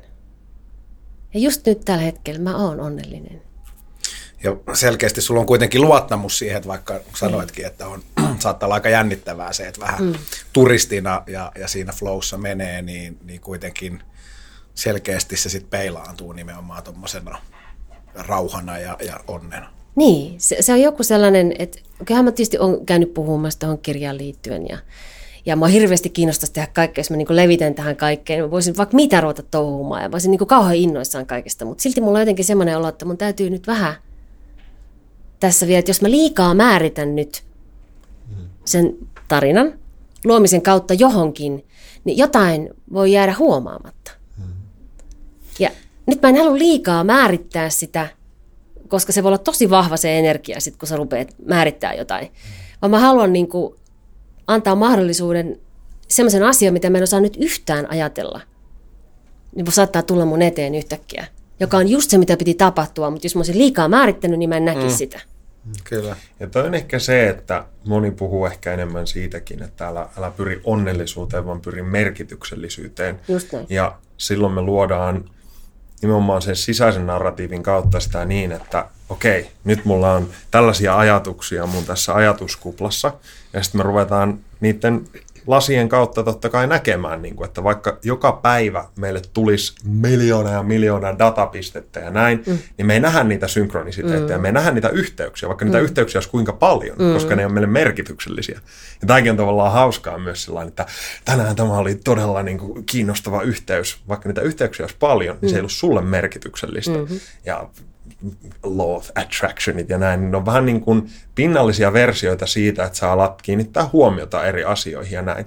Mutta mun mielestä moni oppii ehkä sen matkan aikana just sitä, että okei, sun mielellä on tiettyjä ominaisuuksia ja sä käsikirjoitat sillä nimenomaan tietynlaista matkaa. Mutta mua kiinnostaa paljon nimenomaan toi tietty leikkauspiste, mihin varmasti moni, moni törmää ennemmin tai myöhemmin, että minkä verran, jos sä sanoit, että me tavallaan luodaan todellisuutta, mutta sitten on myös jonkinlainen ja. korkeampi tietoisuus tai voisiko sanoa ennalta määritellympi tai deterministisempi niin kuin mm. malli, niin miten sä laitat noin niin kuin omassa elämässä nippuun? Minkä verran meillä on tavallaan mahdollista vaikuttaa ja minkä verran tulee taas jostain oman kontrollin ulkopuolelta? Minusta hirmu hienosti kiteytit tuohon sen, että, että on tietty vaihe, jolloin nimenomaan me ollaan tietyssä energiavaiheessa, jos me niin kuin manifestoidaan ja, ja me kiinnitetään huomiota niihin tiettyihin pisteisiin ja me lähdetään niiden tarinoiden kanssa vahvistamaan niitä sillä energialla, että ne asiat lähtee tapahtumaan tai näin. Mutta mun mielestä vielä hienompaa on se, että sä, sulla ei ole enää tarvetta tehdä yhtään hmm. niitä pisteitä, vaan sä löydät sen tavan elää semmoisesta tietoisesta läsnäolosta, koska loppukädessä tämä hetki määrittää tämän seuraavan hetken. Mm. Ja mitä mä oon niin oppinut näiden kaikkien mun kokemusten kautta ja rankkojen juttujen kautta, että mä voisin katkeroitua miljoonasta eri syystä montakin kertaa ja mulla oli hirveä elämä. Ei mulla ole ihan mahtava elämä. Mä oon pitänyt kaputtaa päähän ja flyykeliä on heitetty, ei ole enää halkoja, vaan niitä on tullut enemmän kuin tarpeeksi. Mutta mulla on ollut aina sellainen ajatus, että mitä mä voin oppia tästä? Voinko mä työstää tämän niin, että tämä kääntyy mun vahvuudeksi? Vai kääntyykö tämä mun taakaksi ja esteeksi mun elämälle? Ja nyt kun on niin paljon tuota matkaa menty, nyt mä oon löytänyt sellaisen tavan olla itsessäni ja ehkä mä oon kuorinut itseni ja itseäni tässä matkan varrella. Mehän kuoritaan loppuelämää, ei ikinä valmiit olla, eihän mm. siitä niin kuin kyse. Mutta just nyt tänään ja tässä vaiheessa elämää mä oon siinä vaiheessa, että mä en, mulla ei tarve enää tähän niin mm. paljon, vaan mä oon enemmän tässä. Toi sanottu ainakin itselle sen, että yksi klassinen meditaatioharjoitekin on vaan kysyä sitä kysymystä, että kuka kokee. Juuri näin. Sitten jos ei ole enää tavallaan se persona tai mieli tai joku identiteettirakenne, johon se linkittyy se tarina, mm. vaan se vähän niin kuin sulaa kauemmas, joka saattaa jonkun psykedeellisen kokemuksen alla esimerkiksi olla tuttu tunne, vaan että se, se niin kuin tavallaan ei ole enää se joku piste tuolla silmien Joo. takana, että minä, minä koen tätä ja näin poispäin, vaan se, se tulee niin kuin, mm, sulavampaan tilaan tai laajempaan tilaan, niin silloin se ehkä muuttuu just enemmän mm. sitä käsikirjoittamisesta nimenomaan siihen, että sä, sun identiteetti ei ole jossain yhdessä pisteessä, vaan se liikkuu enemmän siinä verkossa, tanssii jonkinlaisessa elämän, elämän verkossa ketterämmin.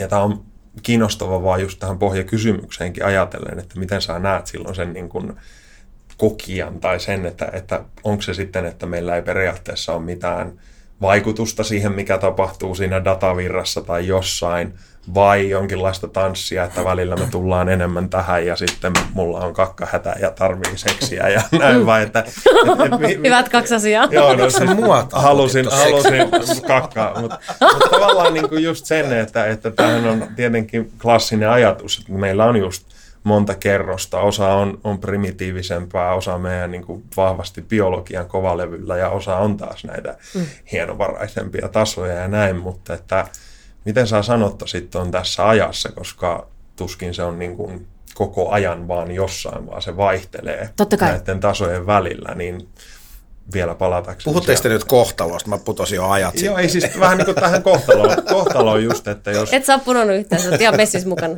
jos alussa lähdettiin siitä, että just kaikella on tarkoitus ja näin poispäin, niin että, että lähinnä tämä tota, minkä verran meillä on vaikutus, niin kuin mahdollisuus vaikuttaa ja minkä verran on sitä, mitä tapahtuu, ja sitten me jälkeenpäin katsotaan, että tällä oli tavallaan jonkinlainen syy. Tota, mä uskon aina kultaiseen keskitien. Mä en usko hörhöilyyn. Mä aina niin kuin vahvasti sitä mieltä, että vaikka mä pidän itseäni henkisenä ja mä uskon, että on kaksi maailmaa, jotka on vahvasti tässä lomittain ja se on mahdollisuus aueta molemmille. Mutta mä oon aina uskonut korkareihin ja huulikiiltoa ja kynsilakkaa. Tiedätkö, niin kuin... kolminaisuus. Kova, kova kiteytys. Tiedätkö, että mä oon 18 vuotta joukannut ja muistan silloin alkuvaiheessa, kun mulle yhden joukasalin pukuhuoneessa, kun mä olin menossa töihin ja laitoin ripsiväriä, niin mulle tultiin kommunikoimaan, että sä oot vielä tuossa vaiheessa. Mä oon edelleen tässä ripsivärivaiheessa ja tää ei koskaan lähde pois. Et mä en usko siihen, että niin kun henkisyys tai joku tämmöinen tietoisempi läsnäolon hakeminen tai mitä me nyt voidaankaan kutsua, just hienosti äsken kuvailit, niin se ei tarkoita sitä, että tukkaa ei tarvitse pestä ja, ja niin kuin ryysylläisenä kävellä. Että, että me ollaan synnytty tähän elämään. Ja mun mielestä niin kuin meidän isoin asia, mikä meidän pitäisi oivaltaa, on se, että onpa sulla mitä tahansa elämässäsi tänään, tässä, tässä fyysisessä olemuksessasi, mitä sulla näitä tapahtumia on, on just hyvä tänään.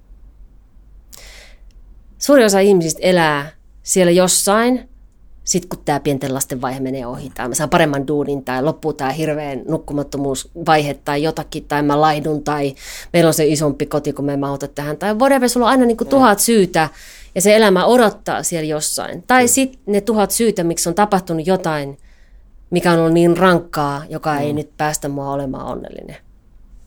Niin onpa se sitten tämä, mitä toistamatta yhtään mitä äsken sanoit, niin kumpi, se on molemmat koko ajan mm. tasapainossa. Et ei pidä unohtaa, ja mä oon tuonut sen niin semmoiseen elämän arkeen. Arki on juhlaa, mä tiedän niin maailman korninta, mutta oikeasti ei todellakaan ole.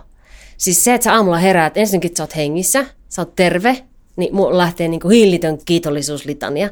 Ja sitten, niin kuin, eikö aina sanota sitä, että pitäisi jopa raamatussa sanotaan, vaikka sitä niin kuin, haluaisi sen kummemmin niin kuin, nyt tähän ottaa mukaan, mutta tämä lapsen kaltaisuus, niin kuin mm. tavallaan semmoinen, tiedätkö, että, että mä jotenkin, mä huomaan sen, mitä onnellisempi mä, mä vohotan pienistä asioista. Se, että mä paahdan ne tietyt niin kuin kahvipavut ja mä jauhan ne aamulla ja mä teen ne sillä mun mutterilla ja mä leivon sen gluteenittoman leivän ja sitten mä paan siihen aina ne samat kurkut ja sen juusto ja, ja sitten se porkkana mehu ja tiedätkö, niin kuin ne rutiinit siinä arjessa. Mä teen niistä rutiineista juhlaa.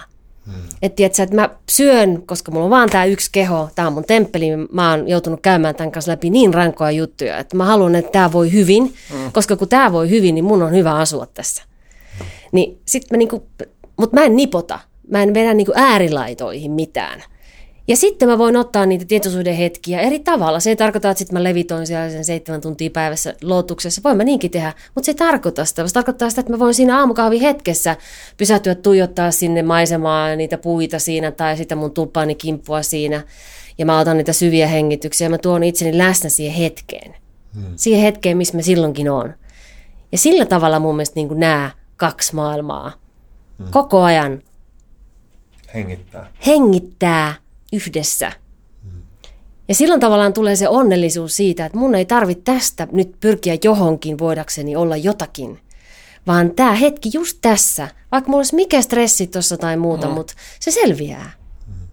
Nyt on kaikki hyvin just nyt.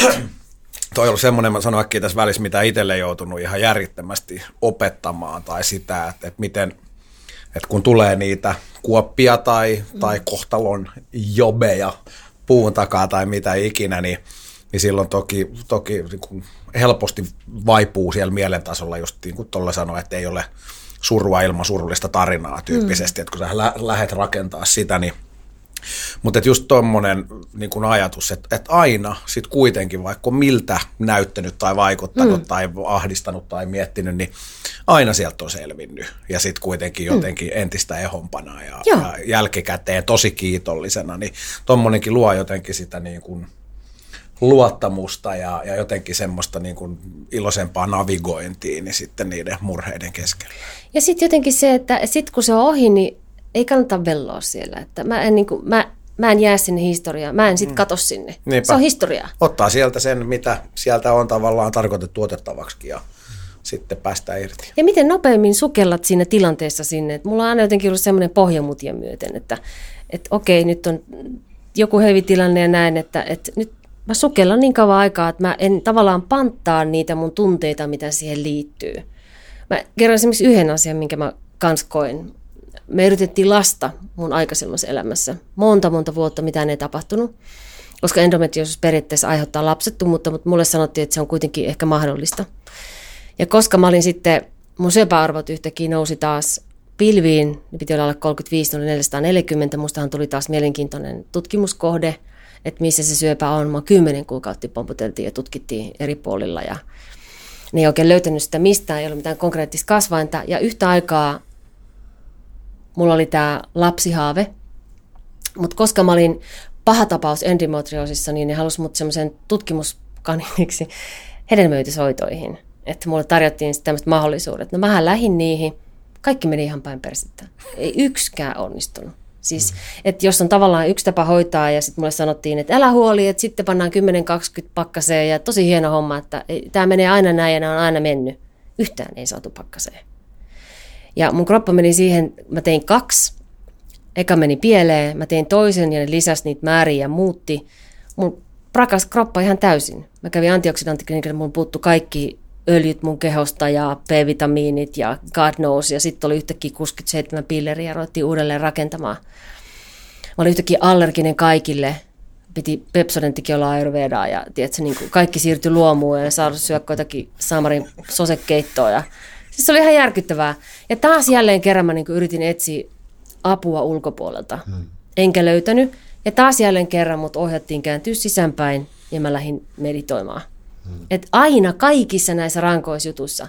No sitten kolmen kuukauden ajan mä otin breikin. Ja mä sain itseni rakennettua uudelleen. Ja vielä tein yhden hedelmöityshoiton. Kas vain, yksi toimiva. Ja musta mä tulin raskaaksi. Ihme. Tapahtuu. Hmm. Sitten meni kolme kuukautta, niin kuin aina, kukaan ei ensin puhu, kun odotetaan ne turvallisella puolella. Ja sitten juhlitaan ja rakennetaan taloa Tuusulaa ja elämää hienosti ja mahtavaa. Ja sitten raskauden loppuvaiheessa niin mä menetän tämän. Et tiedätkö, että jos, niin kuin, jos menee niin kuin, vittu rankimman kautta, niin tämäkin. Mm. Et, ja silloin mä niin kuin mietin mielessäni, että nyt niin kuin ei ollut, vaikka mulla oli ne syöpäarvotkin pilvissä ja näin, niin mä jotenkin mietin, että, että syöpä on mun henkilökohtainen tarina. Se on mun henkilökohtainen taistelu, koska se on minun kehossa. Kuuluuko mun jatkaa täällä vai mutta tämmöinen lapsiasia on kahden ihmisen tuska.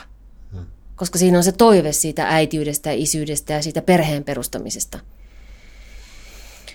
Ja sitten mulla, mä olin vielä silloin sellaisessa parisuhteessa, en ole enää samassa parisuhteessa, jossa oli sellainen vanhollinen ajatus, että me ei voida olla perhe, jos ei me saada lasta. Ja me ei voida adoptoida, vaan mun pitää, koska mä olen nainen, niin minun kuuluu tulla raskaaksi. Ja mä en voinut täyttää yhtään näistä hmm. kategoriasta. Ja tämä oli mulle niinku semmoinen paikka, että siitä kun mä niinku tipahdin, ja sitten vielä sekin meni pieleen, että, että mä yritin, että se synnytetään se lapsi sillä pillerillä se ei toiminut. Sitten mä joudun sairaalaan ja sitten mä sain järjettömät tulehdukset ja kaikki meni pieleen, mä en enemmän yksityiskohtiin. Ja sitten mä olin pitkään sairaalassa tipassa kolmessa antibiootissa. Että niinku, ja taas kroppa prakas. Et, ja silloin mä mietin mielessäni, että kun sä sanoit tästä tarinankerronnallisuudesta, niin tämä itsekin rupean nyt näkemään tämän tolla lailla, niin mulla tuli silloin se, että tämä on semmoinen asia, mistä ei puhuta. Miksi mä haluan nyt ottaa tämän keskustelun, koska mä uskon, että tuolla kuuntelee moni, joka käy vastaavanlaisia haasteita läpi. Silloin kun mä kävin läpi, mä luulin, että mä oon ainut. Mutta mä en tiennyt, että joka kolmas kärsii näistä ongelmista. Ja se on ihan järjetön määrä. Kukaan ei kertonut mulle. Hmm. Joten mä olin täysin poikkeava.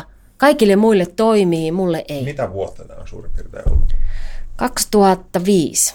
Joo. Not so long ago. Not so long ago. Hmm. Tuohon aiempaan vielä tuli itsellä mieleen, että se, vaikka oltaisiin kuinka joogasalilla ja henkisellä polulla ja kaikki chakrat loistaa pimeässä, niin tota, se on aika mielenkiintoista just nähdä, että sitten siinä niin kuin tietynlaisessa dualismissa on, on just monta kerrosta siinä sipulissa, mm. että sitten siellä on kuitenkin se hierarkia, että minä olen parempi kuin nuo ja sinä et voi käyttäytyä näin ja käyttää ripsaria, koska se on se mm. niin kuin tietty heimo. Mm. Että sitten sä tukeudut vähän niin kuin just kuvasit siellä Taimaassakin, että meillä on niin vahva tarve kuitenkin luoda niitä napanuoria ja jotenkin mm. juurruttaa se johonkin, mikä on turvallista. Että sitten jos me transformoidaan ja muutetaan jotain, me usein tarvitaan vähän sitä niin kuin turvaruokaa. Mm. Me niin kuin linkitetään johonkin siihen, että mutta meidän jengillä on tällainen juttu. Ja usein ihmiset omaksuu valtavan määrän ajatusmalleja. Sitten sä pärähät siihen joogaan ja kohta sä syöt siellä sitä sosekeittoa niiden niin kuin pillereiden kanssa, koska sä imet kaikki, mitä se tavallaan heimo Just kantaa näin. mukanaan. Ja usein siinä vaiheessa ihmiset ottaa aika huonolla filterillä sitä, mm-hmm. että sä mm. otat vaan suoraan sisään kaiken ja, ja. meetkin siihen. Ja tonkin takia musta on mielenkiintoista, että se tulee kuitenkin ulkoapäin. Se on näennäisesti mm. sivistyneempi, mm. mutta me otetaan hirveän paljon ulkoapäin sitä. Ja sitten kun sä kuvasit sitä, että, että sit se tuleekin sitä niin kuin aamukahvinkeitosta meditaatio, mm. että sä oot niin paljon lähempänä taas sitä kehoa, joka on koko ajan läsnä. Sä mm. oot siinä hengityksessä, sä mietit sitä niin kuin kiitollisuuden kautta ja, mm. ja näin. Niin onko ollut joku vaihe, missä sä huomaat, että sä selkeästi vietät enemmän aikaa tuossa tai joku sellainen kirja, vinkki, työkalu, mikä tahansa niin kuin ehkä pienempi yksikkö, mistä kuulijolle voisi olla hyötyä, koska varmasti moni ymmärtää ton ja nimenomaan taas niin kuin haluaisi haluta, mutta että miten sen saisi niin kuin integroitua lähemmäs siihen. Luonnollisesti pitkä polku ja kaikki nämä, mutta kaksi kysymystä. Toinen tosiaan, että oliko joku vaihe, missä sä huomaat, että sä, sun niin kuin peruspäivän onnellisuusarvo on noussut yhden oktaavin korkeammalle. Ja toinen, että onko jotain, mitä sä nyt suosittelisit tai toivoisit, että ihmiset tekisivät enemmän? Kaksi. No, se onnellisuus lähtee siitä itselle anteeksi antamisesta. Ja se ei tarkoita sitä, että mä tein sen matkan silloin 95, ennen 95. Kyllähän tässä annetaan anteeksi itselleen koko ajan. Hmm. Melkein päivittäin. Mutta semmoinen suursiivous. Se mm. niin, kuin... niin. Se, se niin kuin tavallaan se semmoinen pohja on syntynyt mulla silloin jo aikaisemmin, vaikka sit sitä pohjaa on rikottu aika monta kertaa aika isoilla jutuilla, mutta sitten sitä on taas vahvistettu. Että se, semmoinen perusonnellisuus siitä hyväksymisestä, että mut on luotu tämmöiseksi – miksi mä yrittäisin olla jotain muuta kuin mitä mä olen. Miksi mä keskittyisi niihin mun vahvuuksiin enkä niihin heikkouksiin. Ja miksi mä olisin enemmän armollinen, niin kuin sä hyvin sanoit Tuomas tuossa alussa siitä, että se järjetön armottomuus itseään kohtaan. Niin, niin et, vinkki, mitä kannattaa tehdä, mitä itse teen paljon, juttelen itselleni. Mä käyn ihan semmoista, niin kuin tiedät sä, että vitsi, tästä tulee hyvä päivä. Mä onnistun ihan kaikessa, mihin mä ryhdyn. Sitten mä lähden pöröttää tuonne Tarkoitatko ääneen vai enemmän mielessäni, mielessäni itselleni kerron vahvistavia asioita. Hmm. Ja mä lähden johonkin, mä katson, oho, kello on aika paljon, ah, mulla on kaikki tarvitsemani aika.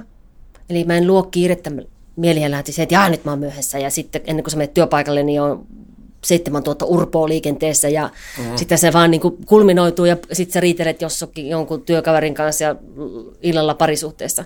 Että sitten se vaan paisuu ja paisuu paisuu. Mutta kun ottaa heti niin kuin kiinni siitä, että ei mä löydän parkkipaikan just oikeasti kohdasta. Mm-hmm. Ja sitten koko ajan niin kuin käyt semmoista, sit kun sä huomaat, munhan mieli kanssa menee, ei se tarkoita sitä, että mulla on aina kaikki menee hienosti. Totta kai mä menen hirveän helposti, mulla on hillitty mielikuvitus. Mm. Se lähtee, että on, on kiinni siitä. Koska mä oon ollut niin monta kertaa siellä paikassa, missä ei ole hyvä olla niin mä haluan mennä sinne enemmän. Mä rupean saman tien tekemään duunin nostaakseni itseni eri frekvenssiin. Hmm. Juttelemalla ja kertomalla itselleni asioita. Hmm. Mun mielestä kaikkien pitäisi tehdä sitä enemmän. Eli Koska sä voit vaihtaa ihan täysin sen, jos sä mietit, että kaikki on energiaa, hmm. niin se, että jos mä tuun tällä ajatusmaailmaa, että mä oon niin ahistaa ja näin, näin, näin, niin sehän säkenöi musta Hmm. duunitilanteissa Kyllä. ja kaikissa. Ja se toinen pongaa sen ja sitäkin rupeaa ärsyttää ja kohta tässä on niin joku tällainen tilanne. Mutta jos mä otan kiinni siitä ja rupean puhumaan, ah, tästä tulee mahtava päivä. Ja sitten vaikka sanoo työnikaverillekin, hei, ei meillä ole ongelmia. Mm. Me löydetään tämä hyvä ratkaisu, tästä tulee mahtava juttu. Mm. Ja nyt mä puhun taas siitä innostumisesta niistä asioista, että ollaan vähän tohkeissaan siitä elämästä ja siitä, että... Pinöistä. Niin, ja sitten se, että totta kai välillä sataa vettä. Mm. Mutta se, että ei odoteta, että se sade loppuu, vaan opetetaan tanssiin siinä sateessa. Mm. Että sitten niinku kumpparit jalkaa ja menoksi. Mm. Et se, se, se on niinku jotenkin semmoinen, että jos ihmiset niinku Tiedän, ei, ei ole niin helppo, ei mullekaan ollut helppo siis. 18 vuotta, 10 vuotta joukasin, meni 10 vuotta niin kuin mä rupesin tekemään sitä aamuisia oivalsin oikeastaan, mistä olisi kyse. Hmm. Että niin kuin, ei asiat tapahdu näin, mutta koko ajan ne tapahtuu enemmän. Ja sä huomaat, että se vaikuttaa suoraan siihen, millainen olo sulla itsellä on versus miten sä reflektoit itseäsi, itsesi ulkopuolella. Vähän että on kivempi tehdä matkaa, kun sä luppaat kuitenkin niitä niin kuin vähän enemmän duurissa olevia biisejä.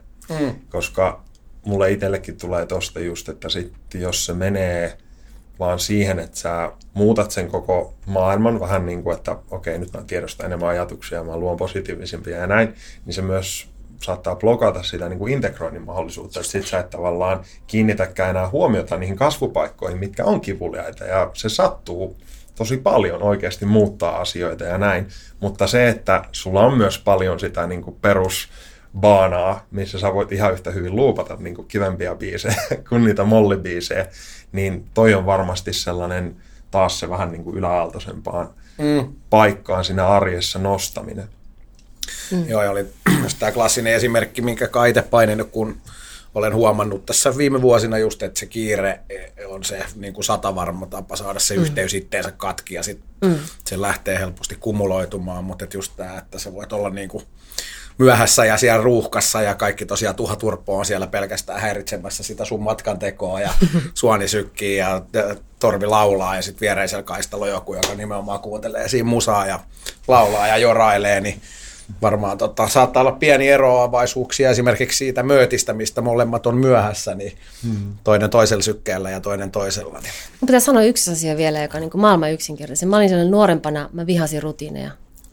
Mun mielestä ne oli jotenkin niin kuin luova ihminen, ei tässä mitään rutiineja tarvitse. Siis se on mun hyvinvoinnin täysi pohja, rutiinit. Hmm.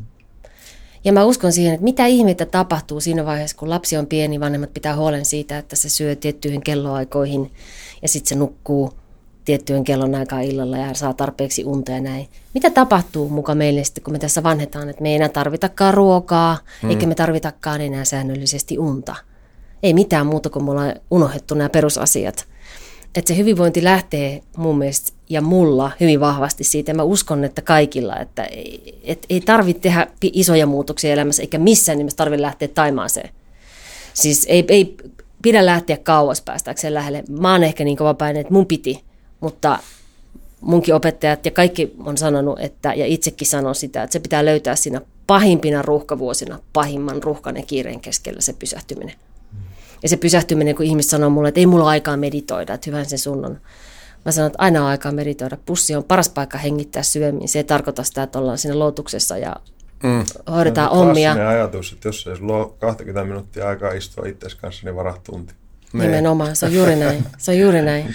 Ja meditoidakin voi niin monella eri tavalla. Niin. Että Ei tarvitse kun syve, hetken syvemmin hengittää tietoisemmin, mm. koska meissä on tullut semmoisia pintahengittäjiä. Mm. Niin saman tien sun hermosto rupeaa rauhoittumaan ja sun mieli rupeaa Tai mennä sinne metsään tai Niin, ja vaikka ei olisi edes mahdollista, niin mm. siinä ruuhkassa, kun sä kiljut sille urpolle, joka just vaihtokaistaa mm. väärin, niin mitäs jos sä vaan hengittäisit ja lähettäisit rakkautta sille?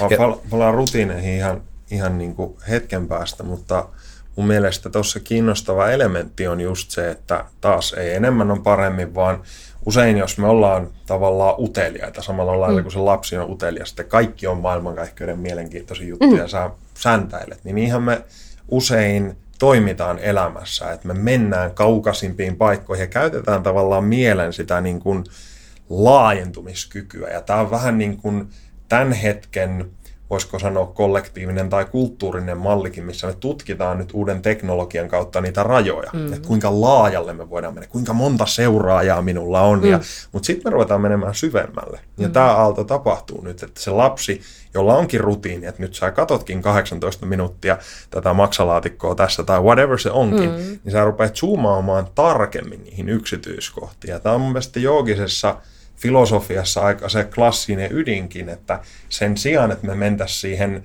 pelkästään niin kuin mielen sillä intellektitasolla maailmankaikkeuden tutkimiseen ja on triljoonia neuroneita ja tähtiä ja näin ja vaan niin kuin loputtomasti laajeneva. Mm. Niin nehän on vienyt se just siihen, että okei, okay, että otetaan vaikka neljä elementtiä. Mm. Tämä on aika semppeli ymmärtää. Jos sä oikeasti opit tu- tuntemaan ja ymmärtämään itsessäsi, mm-hmm. mitä vesi on, mm. mitä maa on, mm. mitä ne elementaalit tavallaan monissa eri muodoissaan tarkoittaa, mm-hmm. niin sä voit aina tavallaan palata ja kääntää kaikki ilmiöt ja asiat niiden elementtien kautta. Ja toi on mun mielestä sellainen linkki, että, että näistähän niin kuin habitseista ja rutiineista on kirjoitettu paljon kirjoja just, että mitä taiteilijoilla, tiedemiehillä, niillä kaikilla on ollut, tai kaikilla hyvin useilla on ollut tällaisia niin kuin rutiineja just sen takia, että ne mun mielestä luo pohjan sille, että me mennään syvemmin. Me just ruvetaan näin. katsomaan tarkemmin jotain yksittäisiä asioita, jolloin se menee siihen, että kaikki löytyy kaivosta. Et jos sä katsot tota helvetin vesilasia niin kuin seuraavat kahdeksan vuotta, mm. niin se alkaa juttelemaan sulle aika mielenkiintoisia juttuja. Se on juuri näin. Mutta kun mennään niin kuin elementaaleihin, että miksi se on klassisesti se munkki sen niin kuin puron ääressä tai katsoo liekkiä, mm. niin on just se, että ne ei ole vahingossa ne elementaalit Joo, niin ei. syviä.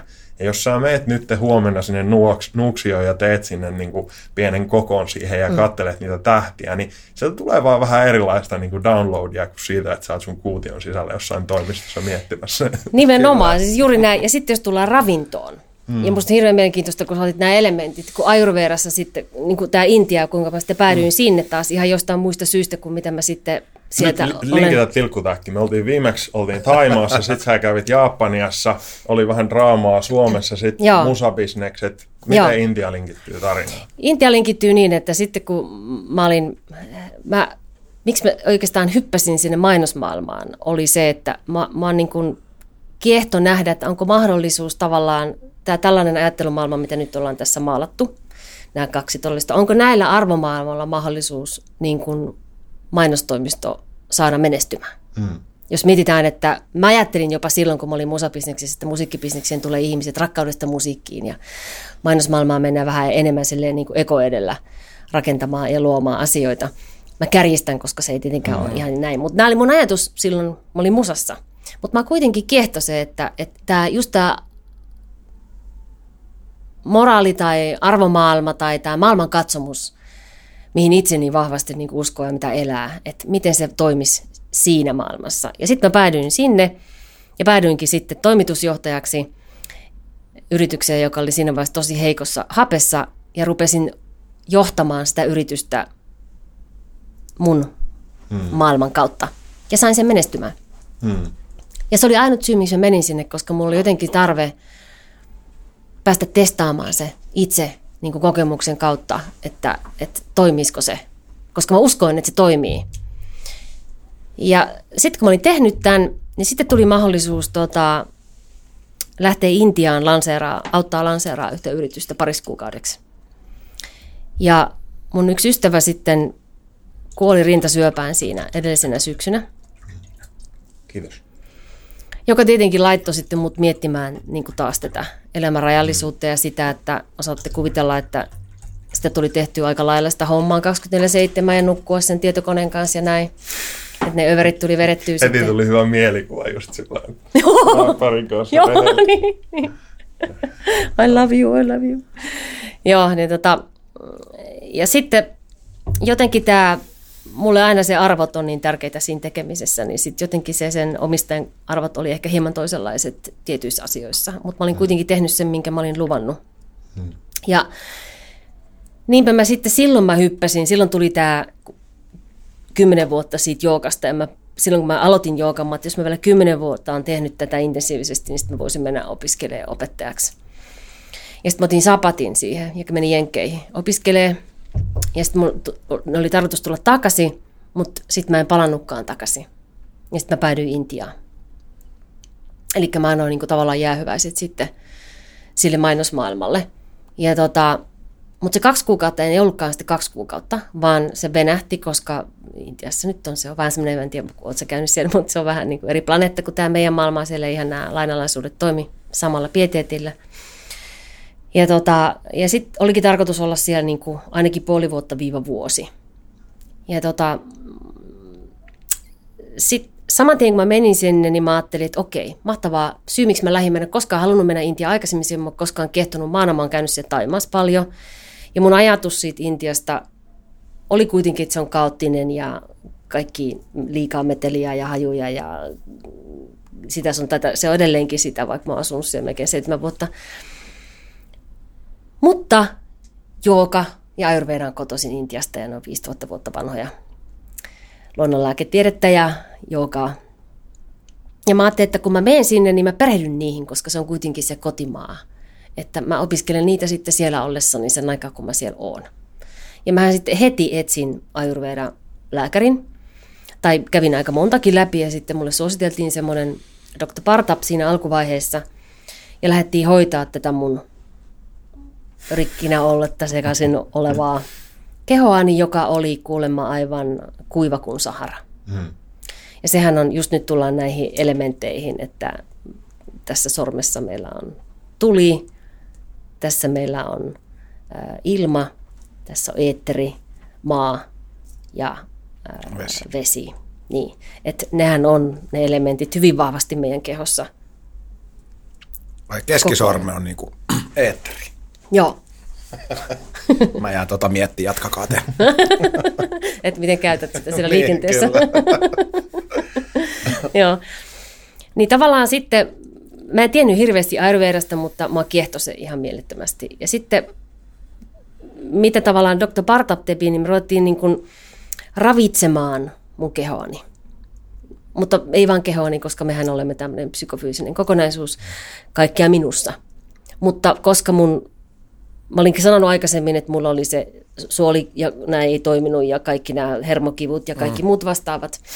Joten me ruvettiin hoitaa sitten Ayurveda lääkkeillä, jotka yrttejä, ja sitten näillä öljyhoitoilla ja erilaisilla pansakarmasessioilla sitten tehtiin aika paljonkin niitä, joilla sitten niin kuin saatiin vähän vahvistettua sitä mun perus toimintaa ja vähän niin kuin auton moottorissakin pitää vaihtaa öljyt. Mm. Tietyn... panchakarma terminä lyhyesti niille, kelle... Ah, okei. Okay.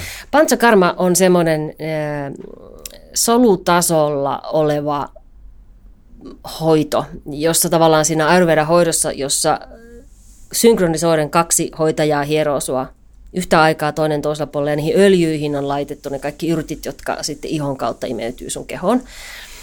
Niin jos sulle tehdään semmoinen 7, 14, 21, 28 päivän pantsakarma, se on kaksi viikkoa, on tosi tehokas, viikkokin on tosi hyvä, niin siinä päästään niin, kuin niin syvälle, että tavallaan sun solurakenteita uudistetaan ja tavallaan sitä viestiä niihin soluihin annetaan uutta viestiä. Eli sitten tavallaan solut lähtee uusiutumaan uudella tavalla ja voidaan poistaa vanhaa, mitä esimerkiksi on mulle nyt käynyt ja varmaan kalvoja ja kaikkea. Siinä. Kaikkea, siis niin. kaikki sisäelimet. Ja ihan sillä voidaan hoitaa kroonisia sairauksia ja, ja, ja kaikkia sairauksia. Ei semmoista olekaan, koska me ollaan sellainen psykofyysinen kokonaisuus, että me olemme sitä, mitä me, jos me, me pitää ottaa se ajattelu haltuun, meidän täytyy liikuttaa tätä meidän temppeliä, koska rangassa on kaikki meidän hermotukset, niin meidän täytyy tehdä liikkeitä. Antenni.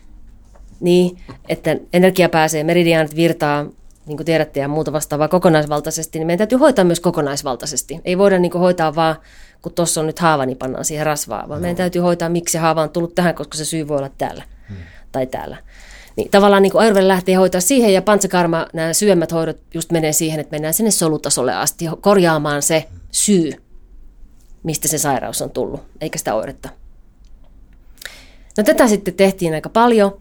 No sitten löysin semmoisen Dr. Ratsuun, joka on kuuluisa myös Jenkeissä ja se tutkii paljon lääkäreiden ja sairaaleiden kanssa siellä, että Dr. Ratsun suku on satoja vuosia kuuluisa näistä Ayurvedan lääkäreistä ja niillä on tämmöisiä bucha-juttuja, tiedät, mutta että bucha on siis Intiassa tämmöinen vähän niin kuin mystinen rukousjuttu, jossa niin kuin sit tehdään erilaisia toiveita ja muita ja vähän niin kuin parannetaan ehkä jopa yliluonnollisia asioita saattaa niihin liittyä, mutta, mutta kuitenkin hyvin vahvasti siinä parantamiskulttuurissa, vähän niin kuin puhutaan healingistä tällä yleiskielellä.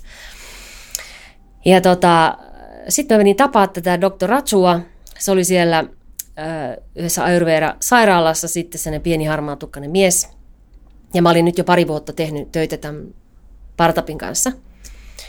Ja sitten Dr. Ratsu ei kysy multa edes nimeä, suoraan kuuntelee mun pulssin ja kertoo mulle mun koko elämän. Sitten sä oot siinä silleen... Sykkeestä. Niin, sit sä oot silleen, että okei, Ei muista ollut muuta. Ja sitten se kertoo vähän mun vanhempien, molempien vanhempien sairaushistoriasta ja niin päin pois. No ei siinä sitten muuta kuin, että mitä tehdään. Ja sitten Dr. Ratsus rupeaa hoitaa sitten multa näitä kroonista puolta. Mm. Eli kaikkia näitä isompia, koska nyt jos mietitään mitä Partappi teki, niin se vahvisti mun perusrakenteita. Että jos mä nyt ostan tässä itselleni uuden talon ja ajattelen, että vitsi, mä rupean heti, niin kuin, eihän mä rupean heti maalaa seiniä, vaan mun pitää ensin katsoa, että perustukset kantaa ja ehkä vahvistaa niitä, jos joku vanha, tiedätkö, ikivanha talo, sata vuotta vanha ja panna vähän seiniä parempiin kuntoon ja katto korjata ja muuta, vasta sitten vasta ruvetaan niitä seiniä maalailemaan. Niin ihan samalla tavalla niin kuin tässä Ayurvedassa, niin kuin, että ensin täytyy mennä niitä perustuksia kunnostamaan ja vahvistamaan, että sitten oikeasti päästään hoitaa sitä, mikä se on se syy siellä. Ja Dr. Partsap teki tätä. Ja Dr. Partsapin hoitojen ansiosta mun kivut hävisi. Ja niitä ei nyt ole ollut. Ol, oliko se sellainen, kun mä mietin, sä sanoitkin tuossa aiemmin, että sulla ei ole sillä lailla mitenkään dualistinen suhde niin kuin länsimaisen lääketieteen ja muiden välillä, niin mikä oli sitten sellainen, oliko joku yksittäinen kokemus tai juttu, mikä vahvisti tavallaan noita, jossa se kieli on helposti, että jos ruvetaan puhumaan mm. ajurvedasta ja jostain elementaaleista, joo, niin joo, ei joo, ymmärretä joo, mitään tavallaan, mm. että se kulttuuripohja, missä se on luotu, niin se on ihan eri biisi, mitä me ymmärretään. Just näin. Ja sen takia mä uskon, että jokainen, joka on vähänkään valot päällä, niin menee lähtökohtaisesti aika skeptisesti ja vähän niin kuin, että mm. yrittää ymmärtää, että, että mikä tämä näiden juttu on. Että nämä on hetken puuhastellut täällä, mutta että mikä meininki. Hetki, 5000 niin, vuotta. Niin, niin, niin tavallaan niin. se, että, että oliko joku sitten sellainen asia, joka vähän niin kuin vakuutti sua tai kokemusten sarja, mistä tuli enemmän sellainen niin kuin kokemusten... mielenkiinto ja uteliaisuus sitä kohtaan. Ehdottomasti kokemusten sarja. Hmm. Ja sitten se, että niin kuin miten vahvasti keho kertoo kaiken. Hmm. Että niin kuin jos mä kerron Partapille mun kehosta asioita, niin se on mun tarina. Mun keho voi sillä hetkellä kertoa vähän toisenlaista tarinaa vielä, mikä ei välttämättä ole mulla vielä tietoisuudessa. Hmm. Että, ja sitten se, että miten nopeasti mun olotila muuttui ihan järjettömästi paremmaksi. Mun hmm. ensimmäisen viikon aikana, kun mä kävin heti kun mä aloitin Partapin kanssa, ruvettiin ensimmäistä pantsakarmaa, kävin siellä kaksi viikkoa putkeen joka päivä hoidossa. Mm-hmm. Niin mun olotila muuttui aivan, siis mä en pysty sanoin kuvaamaan sitä eroa mun olotilassa. Mun suolisto rupesi toimimaan päivittäin, koska se sitä ennen toiminut päivittäin, jos otetaan tämmöinen konkreettinen asia. Sen ihme öklömöklö olo, mitä mulla oli sen myrkytyksen vuoksi, niin mun rupesi kirkastua olotila, mulla tuli sellainen niin kuin mielikin kirkkaampi, mulla ei ollut niitä öklömöklö oloja enää mun uni syveni, mä rupesin nukkua tosi paljon paremmin ja, ja God knows mitä kaikkea muuta siihen päälle. Että hyvin nopeasti saman tien mun keho kertoi ja rupesi resonoimaan sitä ei että... Niin, ei ollut et, et, et, ollenkaan epäselvää sen jälkeen, etteikö tämä toimisi. Hmm. Et se oli niin suuri. Ja sitten varsinkin vielä sitten sen Partapin kanssa, kun kuitenkin vielä, eikö anteeksi, Ratsun kanssa, koska Partapin kanssa edelleen mulla oli niitä kipuja ne oli niin kuin koko ajan läsnä. Että mulla saattoi olla vähän parempia päiviä, vähemmän kipuja, mutta ne oli silti joka päivä läsnä. Mutta sitten kun Ratsu rupesi hoitamaan mua, niin sitten niitä rupesi olemaan vähemmän ja vähemmän ja enemmän niitä päiviä, jolloin ei ollut kipuja. Ja sitten yhtäkkiä vaan tuli hetki, että mä tajusin, että nyt on ollut jo viisi päivää ilman yhtään kipua. Ja ensin mä rupesin merkkaa kalenteriin, mutta sitten kun oltiin kahden kuukauden kohdalla, niin mä en enää merkannut, koska mä tajusin, että ne ei enää tuu. tai jos se on musta kiinni, niin ne ei enää tuu. Mm. Todellisuus oli muuttunut. Ihan täysin. Ja sitten se järjetön määrä energiaa, mikä sul vapautuu yhtäkkiä, koska mä mietin silloin joskus nuorena, kun mä ajattelin, että mä oon aina tykännyt liikkua paljon ja urheilla, mä oon miettinyt, niin kuin, että, että mulla on, niin kuin, mulla on vaihto, mun pitää nyt niin kuin päättää. Että joko tämä kipu estää mua elämästä ja tekemästä asioita, koska se on liian kova ja mä jätän tekemättä ja menemättä. Tai se todellakin on mun orja. Että okei, jos se on mun standardi. My bitch. Niin, jos se on mun standardi, että se on läsnä koko ajan, niin mä opettelen elää sen kanssa niin, että se ei A näy mussa, ja mä en sitä mantraa valita koko ajan, ja se mä todella teen niitä asioita, ja mä urheilen ja liikun, vaikka mulla ne olisi. Ja sitten tietysti sen vipassanan ansiosta mä löysin sen hengityksen. Että jos mä ennen sitä niissä kovissa kipukohtauksissa menetin tajuntani, niin silloin kun ne rupesi olemaan liian kovia ne piikit, niin mä osasin hengittää syvemmin, että mä en mennyt panikkiin. Koska silloin kun me mennään paniikkiin, tulee pelko päälle, me tulee pintahengittäjäksi, loppu happia, ja siinä mm. se sitten on. Niin mä pääsin sen kivun päälle, eli se kipu ei ole ottanut musta kaikkea valtaa, anteeksi jos mä huudan täällä, ei ottanut musta valtaa, vaan se pysyi koko ajan tuossa sivussa. Eli mä sain tilaa mun ja sen kivun välille, vaikka mm. se oli läsnä. Että se oli niinku läsnä, mutta se ei ottanut musta valtaa. Ja se oli niinku iso asia. Mutta sitten kun sitä ei enää ollut, Mulla tuli yhtäkkiä semmoinen, että mä en voida ikinä valittaa mistään. Että jos elämä on näin mahtavaa, mulla oli ihan järjetön määrä energiaa. Siis sehän meni ihan överiin se mun touhuilu siinä ensin. Oliko maailma valmis sille? Niin, olinko minä valmis sille? Joo, mutta tota, ehkä siinäkin haettiin sitten överi, mutta sitten siitä löytyi tasapaino. Ja mm. nyt on aika hienoa. Onko sulla jotain sellaisia tavallaan mantroja, mitä sä toistat itsellesi, vaikka just, että minä olen tällainen tai minä suhtaudun näihin asioihin tai jotain just sellaisia, mitä sä tavallaan muistutat itsellesi arjessa jonkun toimintamallin tai arvostamisen tai suhtautumisen suhteen? Minä olen. Hmm. Vähän niin kuin tarkoitan just, että, että perspektiivi kipuun tai energisyyteen tai mihin tahansa tällä, että, että se sisäinen dialogi tavallaan toistaa jonkin tyyppistä muistutusta tai ankkuria? On. On mulla. mulla Tuleeko jotain mieleen? Mulla on aika paljon niitä. Jakaa? Mulla ei ole ehkä semmoista niinku yksi, kaksi. Joo. Va, kyllä mulla ihan on semmoinen, että mä lähden siitä, että vaikka jos, jos mä herään väsyneempänä ja mä huomaan, että nyt niinku vähän on takkunen olo tai näin, niin mä otan heti kiinni siihen mä rupean kertoa, että tulee mahtava päivä. Hmm. Eli kyllä mä lähden heti tähän. Sä muovaat sen. Mä rupean muovaamaan. Ja sitten mä alan kertoa siihen, että kaikki on hyvin. Ei ole mitään hätää se on niin luoda vaihtoehtoinen niin. tarina siitä, me ollaan sunkinkaan puhuttu ja mikä on siis, mä itse olen saanut tosta tosi paljon apua. Otetaan nyt taas se liikenne, kun näyttää olevan, että siellä on vielä masteroitavaa itselläkin, niin, niin just se, että joku keijo tulee ja just tekee sen tyhmän muuvin ja kiilaa ja näin, mm. niin niin sen sijaan, että siinä nimenomaan lähtee sitten taas sykkimään ja skitsoilemaan, niin, niin kirjoittaakin sen uusiksi sen tarinan. Mm. Eli että siellä onkin tota, joku vaikka vanha nainen, jolla on kiire sairaalaan, kuin jotain da da da, ja sitten yhtäkkiä mm. sä niin kuin muut, pystytkin muuttamaan se koko todellisuuden niin aivan niin kuin erilaiseksi empatiaksi esimerkiksi. Mutta sehän ei tarkoita sitä, että koko ajan on hyvä tarina. Mm. Et kun sä sanoit tuon liikenteen, tai minäköhän mm. taisin aloittaa sen, niin, niin tota, kyllä viime vuonna oli meikämanella aika monta urpoa tuolla liikenteessä.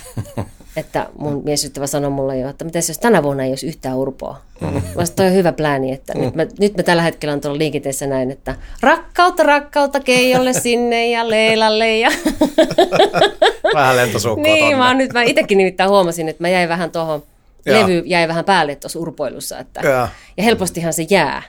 Mutta sitten on taas kiinni siinä, että koska me ollaan ihmisiä, herra, mm. ja se ei kukaan täydellinen. Mm. Ja semmoista tapahtuu, ja niitä kakkapäiviä tulee. Mm.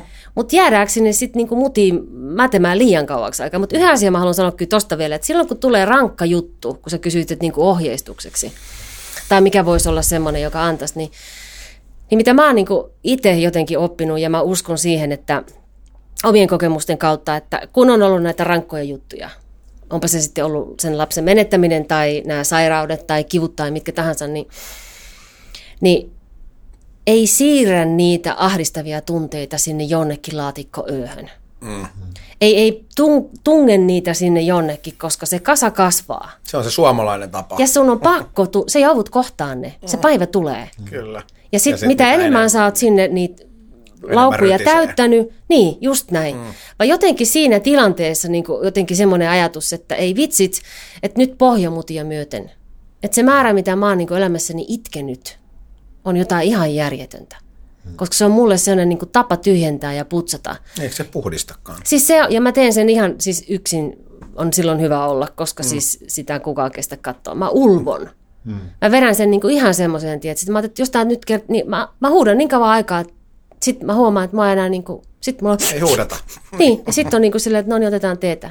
Nyt se helpotti. Mutta siis se, että sä, niin kuin, sä kohtaat sen ja elät sen tunteen ja sitten sä ajat sen ulos. Hmm. Koska pahinta on se, että me jätetään niitä tukahduttaneita tunteita. Jos mä mietin, miksi mä sairastuin, varmaan just osaksi siksi, koska hmm. mulla oli aivan, mun kaikki matkalaukut tuli täynnä hmm. likaisia vaatteita. Kamaa, niin eläimethän toimii usein, että jos ottaa esimerkiksi yhteen tai tulee semmoinen, että luo stressiä, niin, niin semmoinen nopea nimenomaan tärinä, Joo. että sä poistat sen systeemissä, että nimenomaan on työkaluja siihen, että pystyy, pystyy hyväksyä ne asiat ja päästään irti. Ja sitten etsii niitä omia työkaluja. Että se, että mitä mä oon löytänyt mun työkaluksen, toimii mulla, mutta ei ne välttämättä toimi muilla. Mutta se, että etsii ne omat työkalut. Mm. Kokeilee, etsi ja käyttää niitä. Se viime vuonna kirjoitit se Vapaudu-kirjan, mm. niin siinä ilmeisesti olet, olet maininnut tämmöisiä varsinkin itsellesi toimivia työkaluja. Kyllä. Se on just nimenomaan, se, mä en kerro siinä, mitä kannattaisi tehdä. Että se ei ole tavallaan semmoinen niin opus, opas, mm. Mm. vaan se on vaan ihan pelkästään niin kuin mun tarina. Ja mitä työkaluja ja minkä työkalujen avulla mä oon tässä selvinnyt näistä kaikista asioista. Ja miten elämä voi olla silti mahtavaa, mm. vaikka se välillä haastaakin ja niitä flyykeleitä heittää – Sua se on haastanut kyllä kuulostaa. Niin, niin mutta mä, op, mä katson, kun flygeleit on tullut niin monta, niin mä oon oppinut soittaa erilaisia serenaadeja. mitä mitä tuota rutiineita sulla on tänä päivänä? Sellaisia juttuja, joita sä teet toistuvasti? Joka päivä on ihan samanlainen. Mä oon maailman tylsi ihminen. Mm. mä herään, mä meditoin. Ja sitten mä menen joogamatolle. Meditoit sä sängyssä? Joo, mä teen ensin sen mettämeditaation. Joo. Kuinka kauan, onko sinne joku teema? jos mä teen sen metan, niin kuin nyt mulla on ollut se, niin siinä menee ehkä sen 10-15 minuuttia, ehkä 5 minuuttia joku päivässä. Se on rakkaus, punainen rakkausmeditaatio. Auttaa liikenteessä. Suosittelen. ja tota, ja sitten mä menen siihen matolle. Että tota, pitkään mulla oli niin, että mä en tehnyt tota, vaan menin suoraan matolle. Ja sitten matolla mä, sit yleensä se menee niin, että mä oon tehnyt niin kauan sitä joogaa, että mä en etukäteen päätä, mitä mä teen. Eli mä en halua sen ekon tulevan siihen mukaan. Vaan Kehoa kuunnella. Juuri näin. Että sitten mä niinku vaihdan teemaa, mihin mä sit, mistä musta tuntuu, että lonka tarvii avausta enemmän tai tehdä enemmän korea tai mitä se nyt sitten onkin. Hmm. Ne tietyt perusasiat aina samalla. Ja sitten mä lähden siitä niin kuin liikenteeseen. Aloitan monesti mantralla kyllä, tai hmm. ainakin omilla. Ja sitten kun mä oon tehnyt sen joogan, niin sitten aina joogan päätteeksi, niin kuin ennen savaasanaa, niin siihen tulee sitten se tavallaan semmoinen päivään valmistautuminen. Että jos mä mietin näin, että mulle se matolle meneminen on, ja joskus se voi olla jotain, tiedätkö, koretreeniinkin ja semmoista jumppaliikettäkin, mm. että se ei aina niin kuin ole pelkkää joogaa. Että mä vähän niin kuin yhdistelen sitä, riippuu mikä tunne mulla on, koska mm. mun tapa myös purkaa on hikoilla. Mä tykkään tehdä sillä tavalla, että mä hikoilen. Ja sitten kun mä oon tehnyt sen, niin mä oon tavallaan niin kuin putsannut. Ja sitten mulla on niin kuin tyhjä... Puhdas pöytä puhdas pöytä siihen mm. päivään ja sitten mä teen vielä semmoiset niin suojaukset ja tavallaan niin kuin vahvistan itseni siihen päivään ehkä joillakin tämmöisillä vahvistavilla ajatuksilla tai sitten semmoisen valon meditaation kautta. Ja sitten tulee tämä aamupala, mä puristan aina porkkana inkivärimehun tai sitten mulla on erilaisia kurkkuselleri, inkiväärä, omena tai whatever. Mulla on erilaisia. Käytätkö kurkumua? Mä käytän aika paljon mausteissa sitä, mutta kun mulla on niitä ayurveda lääkkeitä ja niissä käytetään tosi paljon noita, niin, niin sit en, en käytä Tossa, Ei tarvitse erikseen. Niin. niin. Joo. Ja, ja sitten puuro. Ja sitten mä teen semmoista gluteenitonta leipää. Mulla on semmoinen nyt tietty ruokavalio, että mä pysyn terveenä, niin, hmm. niin tota, gluteeni on yksi semmoinen, gluteenittomat tuotteet on siis mun listalla. Ja mä uskon, että jos semmoinen niin tuoreen leivän tuoksu ja muu, niin ei varmaan... Onko jotain sellaista, koska ajurveda ei välttämättä ole suurelle osalle niin tuttu ja ajatusmalli eri doshista ja kehotyypeistä ja just tällaista tasapainotuksesta, niin joku, mikä voisi olla yllättävä jollekin, että sä vaikka suosit jotain asiaa tai vältät jotain, mikä tavallaan on vähän niin kuin kummallinen jollekin sun ystävälle tai mulle, että mik, miksi sä niin teet tai miksi et sä teet tota illalla tai joku tällainen. Siellä on varmaan aika montakin sellaista, mutta ehkä mä otan itselle esimerkkin sen, että mä en saa juoda koskaan viiniä enää. Okei. Okay. Joka on yllätys hirveän monille, koska mä rakastan samppania ja viiniä ja mä koko elämäni juonut niitä. Mutta Ayurvedan mukaan minun kehotyypille, siis Ayurvedan mukaan ei ole yhtä oikeita diettiä, jolla mm. kaikki saadaan terveeksi, vaan Ayurvedan mukaan on meille jokaiselle oma paras mahdollinen dietti, joka voi muuttua siitä, missä me asutaan ja mis, mikä meidän elämäntilanne on. Et se ei aina välttämättä ole sama vaan se, mitä keho kertoo nyt tänään. Ja sillä dietillä sitten, jos sulla on ylitilaa tai alitilaa siellä kehossa, niin tiettyjä ruoka-aineita välttämällä sä saat tasapainotettua sen ja tiettyjä silloin lisäämällä sä saat sen alitilan tai ylitilan mm. tasapainotettua. Ja sitten sä voit taas palata kultaiselle keskitille tietäen, että on jotain, esimerkiksi mä oon pittavata, niin kaikki kylmät juomat ei missään nimessä sovi mulle, koska kylmä kylmää ja jähmettää – niin mä tarvin aina juoda, lä- niin, niin mä tarvin juoda aina lämmintä. Eli tuommoinen viini, viinipohjainen klökikin, niin se viini johtuu siitä, tämä on erilainen tämä viinitarina. Tota, viini ei ole nyt ole tuosta kylmyydestä, kuin olisikin vaan siitä, vaan se johtuu siitä, että kun mun keho on kasvain altis liittyen siihen endometrioosiin, hmm. niin viini ja sampanja ja kuplivat juomat jostain syystä, varsinkin viini ja sampanja, niin aktivoi mun kehoa tekemään kasvaimia. Eli jos joku olisi mulle sanonut kaksikymppisenä, että juo vaan sitä vodkaa, mm. koska se kulma sopii mulle, ja chini, niin, niin, tota, niin mä en olisi välttämättä käynyt noin monta endometriosleikkausta läpi. Hmm. Se on ollut mielenkiintoista nähdä, koska mullahan ei ole enää endometriosia myöskään. Hmm. Että se on pois tällä hetkellä.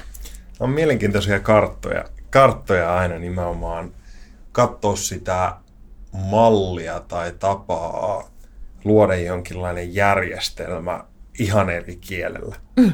Nimenomaan, että okei, okay, niin. tämä ominaisuus tai joku, mikä ei käänny samalla lailla niin kuin kemian ja molekyylien ja mm. muiden muotoon, vaan kuvaa just sitä, että tämä lisää pittaa sun kehossa, tämä tietty väri tai ominaisuus niin. ja muuta. Niin musta on aina hauska, hauska niin kuin luoda niihin tiettyjä pisteitä tai yhteyksiä, mitkä loppujen lopuksi on päällekkäin niissä kartoissa. Ja myös se, että miten niin kuin paljon mindfuckia se aiheuttaa ihmisen yrittää ymmärtää jotain sellaista, että sulla ei ole mitään tavallaan sanoja, sanoja edes. Että sä yrität jotenkin luoda sen sun vanhan niin kuin, tai sun tämänhetkisen maailmankuvan kautta sillä, että tuossa ei ole mitään järkeä. niin kuin, saa kiinni, miksi ihmeessä.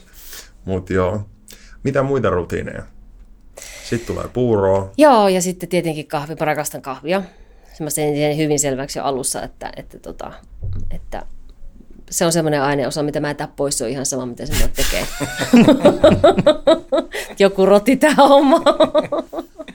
Jos tässä on joutunut opettelemaan sinijuomista, mutta napuja on kyllä Kauheita. aika hyvä, täytyy sanoa. Niin. Hei, just tuossa viime viikolla niin tuli sitä. Siihen tutustuttua vähän. Se on kyllä siis kerta kaikkea. Vitsi se on, joo näin on, mä samaa mieltä. Ja vodkallakin voit ihan, ihan mahtavia luomumarttiineita, että mä oon ihan erikoistunut mm. siihen, että jos haluat resepti. ne vodkiikin on monenlaisia. niin on, just näin. No mutta tota, sitten se on se aamupala. Joo. Ja sitten tietysti mitä päivään kuuluu, mutta koskaan en skippaa lounasta. Okei. Okay. Eli sitten syön kaksi kertaa päivässä lämpimän aterian. Lounas on aina about 12.1 ja se on aina lämmin ateria. Koska jälleen kerran mun kehotyypille, ja kun me asutaan täällä Kylmässä, Pohjolassa, niin. niin salatilla me ei pärjätä talvella, vaan meidän keho tarvii sitä lämmintä ruokaa. On hirmu vähän kehotyyppejä, jotka pärjää pelkästään kylmällä ruoalla. Varsinkaan Suomessa. Niin, mutta silti on myöskin semmoisia, mutta enemmistö vaatii sitä lämmintä, että saadaan se ruoansulatus toimimaan. Sitten mulla on välipala, siinä 3-5 maissa, ja mun keho on niin tottunut tähän, että mulla on ihan törkeä nälkä aina, just niin kuin ennen, että se, se on ihan monen tarvitse niin katsoa kelloa. Hmm. Ja sitten toinen asia, mikä on se, että mä syön suht suuria annoksia myös, että kun monesti ajatellaan, että kun mullekin moni kysyy, että kun sä oot noin hoikka, että miten sä voit, niin kuin, että miten sä voit syödä noin paljon, niin se on sellainen ihminen harhallinen ajatus, että, että, että laihtuaksensa jotenkin pitäisi laittaa ruoan määrä tosi pieneksi. Koska sitten kun sä oot syönyt tosi vähän ja ajattelet, että nyt mä jotenkin tässä laihdutan, niin sitten sä huomaamattasi täysin alitajuisesti muputat kaikkea mahdollista siellä sivussa, tietämättäsi edes. Ja sitten mm. ihmettelet, kun sä oot syönyt niin vähän ja sä et laihdu. Mutta kun keho tarvii, jos miettii sille maalaisjärjellä, että, että kun keho tietää, mun keho tietää, okei, nyt tuli lämmin ateria kello yksi, mahtavaa, otetaan kaikki mitä tarvitaan käyttöön ja pankaa kaverit muut kiertämään, ei tarvitse säilöä. Tyyppi, joka jättää väliin melkein aina lounaan, joskus ei syö mitään koko päivänä, jotain patukoita tai jotakin mitä lie, mm sinne tulee sitten kerrankin se joku ikinä, mitä sinne tulee, niin keho miettii, että tänne tuli tavaraa. Meillä ei mitään tajua, milloin tänne tulee. Seuraavan kerran lisää kaikki varastoon. Kaikki varastoon, koska meidän täytyy pärjätä. Mm. Eikö vaan? Jos mm. miettii niin kuin maalaisjärjellä, niin näin se vähän menee. Mm. Mutta kun sä aina annat, ei tarvitse varastoida, pannaan kiertoon. Ja sitten illallinen on mulla sitten semmoinen seitsemän, kahdeksan maissa, jolloin mä syön sitten illallisen. Ja mä pyrin menemään nukkuu kymmenen. Mun ideaali on kymmenen nukkuu kuudelta ylös, mutta jos se on 11, niin sitten se on seitsemältä ylös. Eikö sä illalla jotain wrap-appeja tai jotain harjoituksia? Mä teen hirveän useasti joka nidran. Avaa termi. Joka nidra on tota, pohjautuu, mutta hirveän mielenkiintoinen, mun pitää lainata teille yksi kirja liittyen siihen. mä löysin tämän tota, Intiassa. Mä oon aina ollut hirveän herkkäuninen. Eli siis tarkoittaa sitä, että mä nukun hyvin, mutta mä saatan herätä vaikka kuinka monta kertaa yössä. Juoksen vessassa monta kertaa ja sitten toinen vaihtaa kylkeen, niin mä oon heti pirteinessä hyttynen naapurihuoneessa, niin mä oon tappamassa sitä. Et tosi niin kuin herkkäuninen. Joka sitten tarkoittaa sitä, että sitten sit kun vielä on pitkä vata, niin mieli jos on yhtään ylikerroksilla tai tapahtuu liikaa asioilla, niin sit se ei päästä sua tavallaan niin kuin mm. kunnolla lepoon.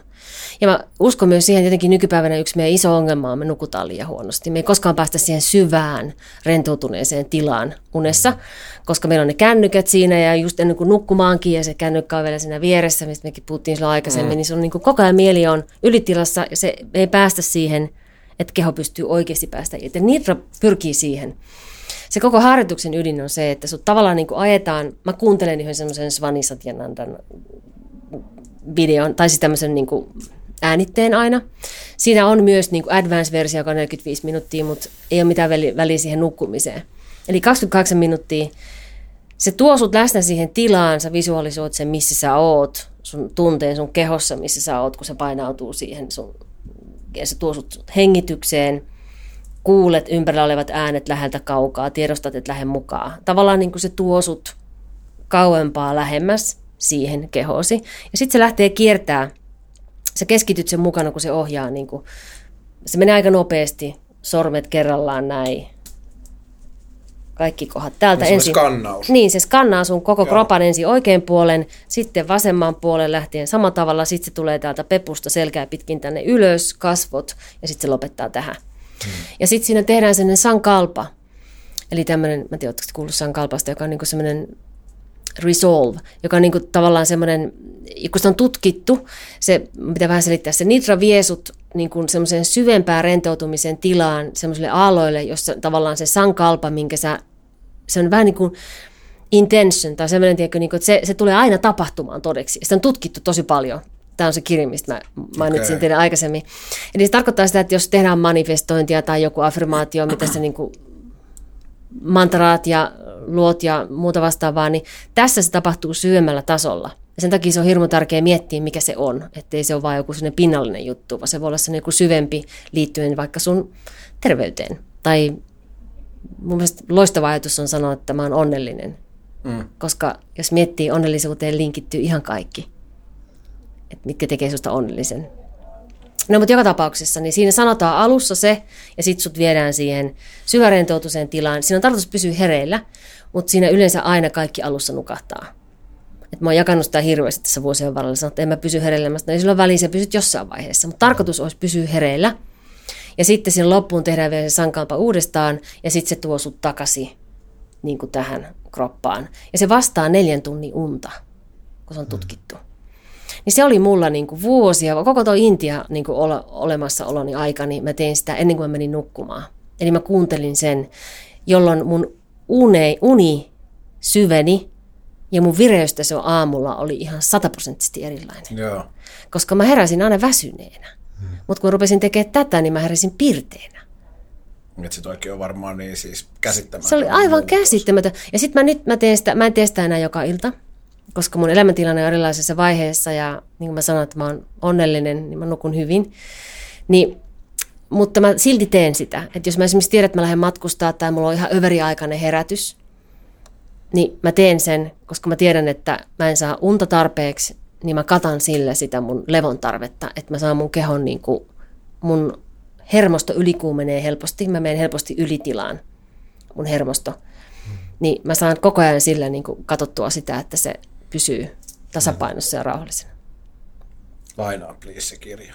Joo, ja mä voin laittaa ne, myös teille ne, jakaa sen, tota, sen Joo, mä voin laittaa nauhan. show notesihin kanssa, kanssa niille, jotka nyt ajaa jossain tai ulkoiluttaa koiraa, niin inspirat.io löytyy lisää linkkejä näihin kaikkiin asioihin, mitä on mainittu tässäkin. Ja jotenkin tosi mielenkiintoista lähteä heti saamaan sellaisen, että, että just se vähän niin kuin sisäinen teknologia tai erilaisia työkaluja, harjoituksia ja muuta, että jos sä Suomessa kysyt lähtökohtaisesti ihmiseltä, että minkä tyyppisiä keinoja sulla on vaikka, että jos et sä saa unta niin kuin joku 1,6 miljoonaa suomalaista kärsii eri unihäiriöistä, että, että paljonko sulla on niin kuin työkaluja sillä, että hmm. kyllä ihmiset ehkä tiedostaa, että on rentoutusnauhoja ja näin poispäin, hmm. mutta tämä ehkä palaa just niin kuin hyvin siihen, että, että miten konseptoituja ja jotenkin ne on vaikka Intiassa tai muuta, niin se muistuttaa hyvin, että, että siellä on niin valtavan pitkät perinteet erilaisten mentaalipuolen ja sisäisen maailman mm. äh, mantereiden tutkimiseen.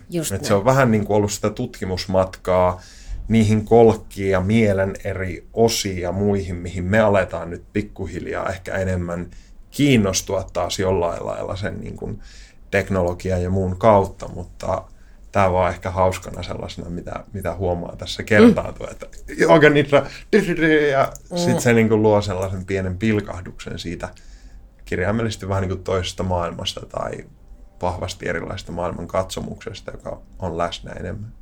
Ja samaan aikaan toi on mun mielestä niin, niin kuin järjettömän lohdullista, että sitten tuommoisia koko ajan, kun tässä kasvaa ja oppii ja koittaa pitää niin kuin mielen avoimena, että noita toisia maailmoita, niin on, on varmasti oikeasti loputon määrä. Että miten helposti me jämähetään vaan sitten mm.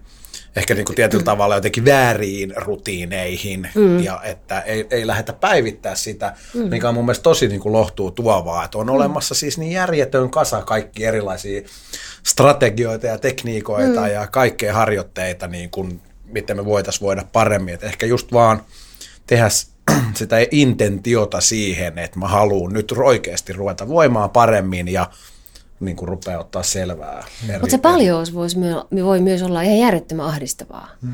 Et kun sitä on nyt tullut tulemaan niin paljon enemmän myöskin täällä ja on kaikenlaista ohjetta ja mm. erilaista harjoitetta, että sitten ihmiset vähän niin kuin hukkuu siihen, että mistä ne aloittaa. Niin, ja miten sä löydät sen just sen sun Niin, että ei ole mulla aikaa niin paljon kokeilla, ja mä mm. ymmärrän sen pienten lasten Kyllä. perhe-elämä on tosi järjettömän tiukkaa aikataulu, siinä on vaikea löytää niin kuin itselle mitään, niin, niin kyllä mä silloin niin kuin sanoisin ihan noin perusrutiinit. Hengitys. Mm. Niin, hengitys ja ne perus, jos, kun ne kaksi laittaa, niin mm. asiat rupeaa ihmeellisesti niin kuin balansoitumaan ja lokeroitumaan oikein, palat alaset paikoilleen. Että. Mikä olisi sellainen ihan aloittelijan joku hengitysharjoitus? Joku, jolla ei välttämättä ole sen kummempaa linkkiä joogaan tai mitään, niin kuin, että joku kuuntelee tuolla ja on sellainen, että okei, tämä helvetin hengitys kertaantuu nyt joka suunnasta ja näin poispäin. mä enää jaksa. Että, että, että, että, mitä mä voin tehdä? Mikä voisi olla joku sellainen konkreettinen asia, minkä mä voin tuoda osaksi mun arkea? Simppeli harjoitus, minkä voi tehdä sillä metrossa tai ekana aamulla tai joku, niin onko jotain suositusta? On. Hyvä, kun sä sanoit, että on unohdetaan jooga, koska siellähän on ihan pilvimpi meitä, mitä voisin mm. kertoa. Ja unohdetaan kaikki tuommoiset mieliharjoitteet. Semmoinen hengitysharjoitus nyt, jos siellä kävelet tai istut kotona tai autossa, niin kun hengität, niin mieti, liikkuuko sun masu. Onko sun masu rento? Kun sä hengität sisään ja ulos. Sisään hengityksessä vähän pullistuu ulospäin, siis ulos hengityksessä menee vähän sisäänpäin. Sen löytäminen voi kestää hetken, koska sä huomaat, kun sä lähdet menee sinne, ja kun me ollaan tämä pintahengittäjiä, niin sä yhtäkkiä sä teet sen liikkeen. Mm. Niin koita löytää se niin, että se liike tapahtuu ilman, että sä et tee sitä liikettä. Vaan annat, se on sellainen hiir... sä joudut silloin menemään oikein sinne, niin, sinne, tavallaan sinne sun sisäsi niin siellä tapahtuu se ihan superpieni liike sisään ja ulos hengityksellä. Ja keskity siihen, anna sen hengityksen tapahtua sinussa ilman, että teet sitä hengitystä. Mä oon huomannut, että tuohon auttaa itsellä se, että laittaa toisen käden rinnalle ja toisen vatsalle ja sitten nimenomaan, että miten, miten paljon se alakäsi siellä liikkuu, niin saa se on, jotain. Se on hyvä idea, joo. Voi laittaa käden sinne. Mutta pelkästään toi. Kuinka kauan? Ei tarvitse tehdä kuin 15 sekuntia silloin tällöin päivän mittaan. Ei tarvitse tehdä kuin kolme, neljä, viisi hengitystä. Aina nenän, nenän löytyy, kautta joo, nenän kautta. Aina löytyy semmoinen hetki. Hmm. No niin, siellä on nyt joku rekkakuski jossain taukopysäkillä ja keskittyminen tiukasti vatsassa. Anna mennä se viides kierros ihan rauhassa ja sen jälkeen kahvikourassa kohti uusia seikkailuja. Ihan. Mä sanon vielä yhden.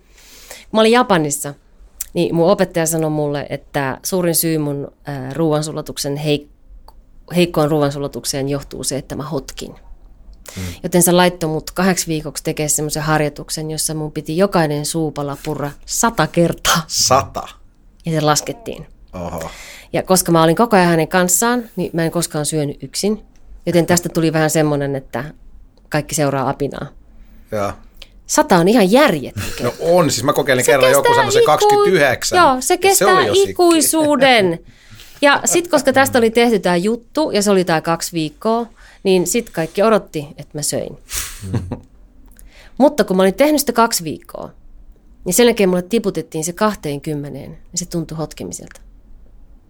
Ja mitä tapahtui tässä kahdessa viikossa? Mun ruoan sulatus alkoi toimimaan.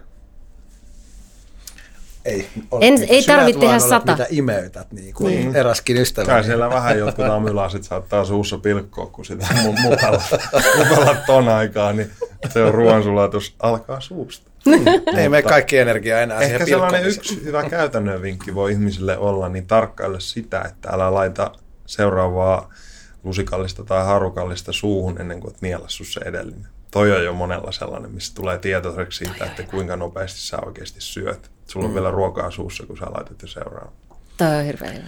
Oh, ja siis tutkitusti niin ei ole koskaan historia-aikana niin näin vähän aikaa käytetty syömiseen mm. tai sen ruoan valmistamiseen tai siihen mm. rahan laittamiseen siihen. Mm. Että kyllä toi niinku kuvaa tätä ja yksi hektistä. ehkä sellainen niin kuin keskeinen juttu, jos nyt miettii ihmisiäkin jossain duunipaikalla ja näin poispäin, niin sä oot just siinä ylähengitys, sympaattinen hermosto ylikierroksilla, jolloin sun keho ei ole valmis siinä määrin sulattamaan ruokaa mm. kuin mitä tavallaan tarvitsee. Eli meillä täytyisi olla hienosti sanottuna parasympatikotonus, eli parasympaattisen hermoston pitäisi olla enemmän aktiivisena, jolloin me käytettäisiin resursseja enemmän ruoan sulattamiseen ja niin kuin paikallaan olevaan huoltoon.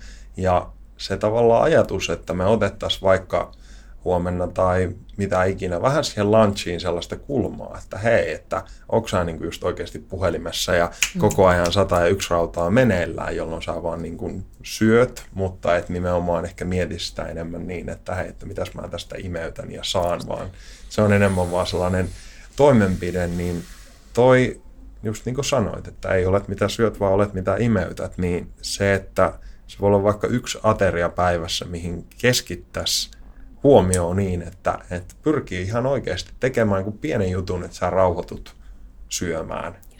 Et se on aika semmoinen meidän kulttuurista karsittu ilmiö tällä hetkellä, että totta kai laajemmin voi miettiä yhdessä syömisen kaikki muutkin hyödyt ja bla bla bla. Mm. Mutta se, että vaikka sä söisit yksin siellä jossain duunipaikan kahvilassa tai mitä ikinä, niin ainakin pikkumuistutus tähän väliin taas se, että ota vähän hengitystä ja jätä se taskujumala vaikka nyt taskuun tällä kertaa ja keskity mm. vaan siihen syömiseen, niin taas tiedämme asioita, mutta tarvitsemme usein muistutusta.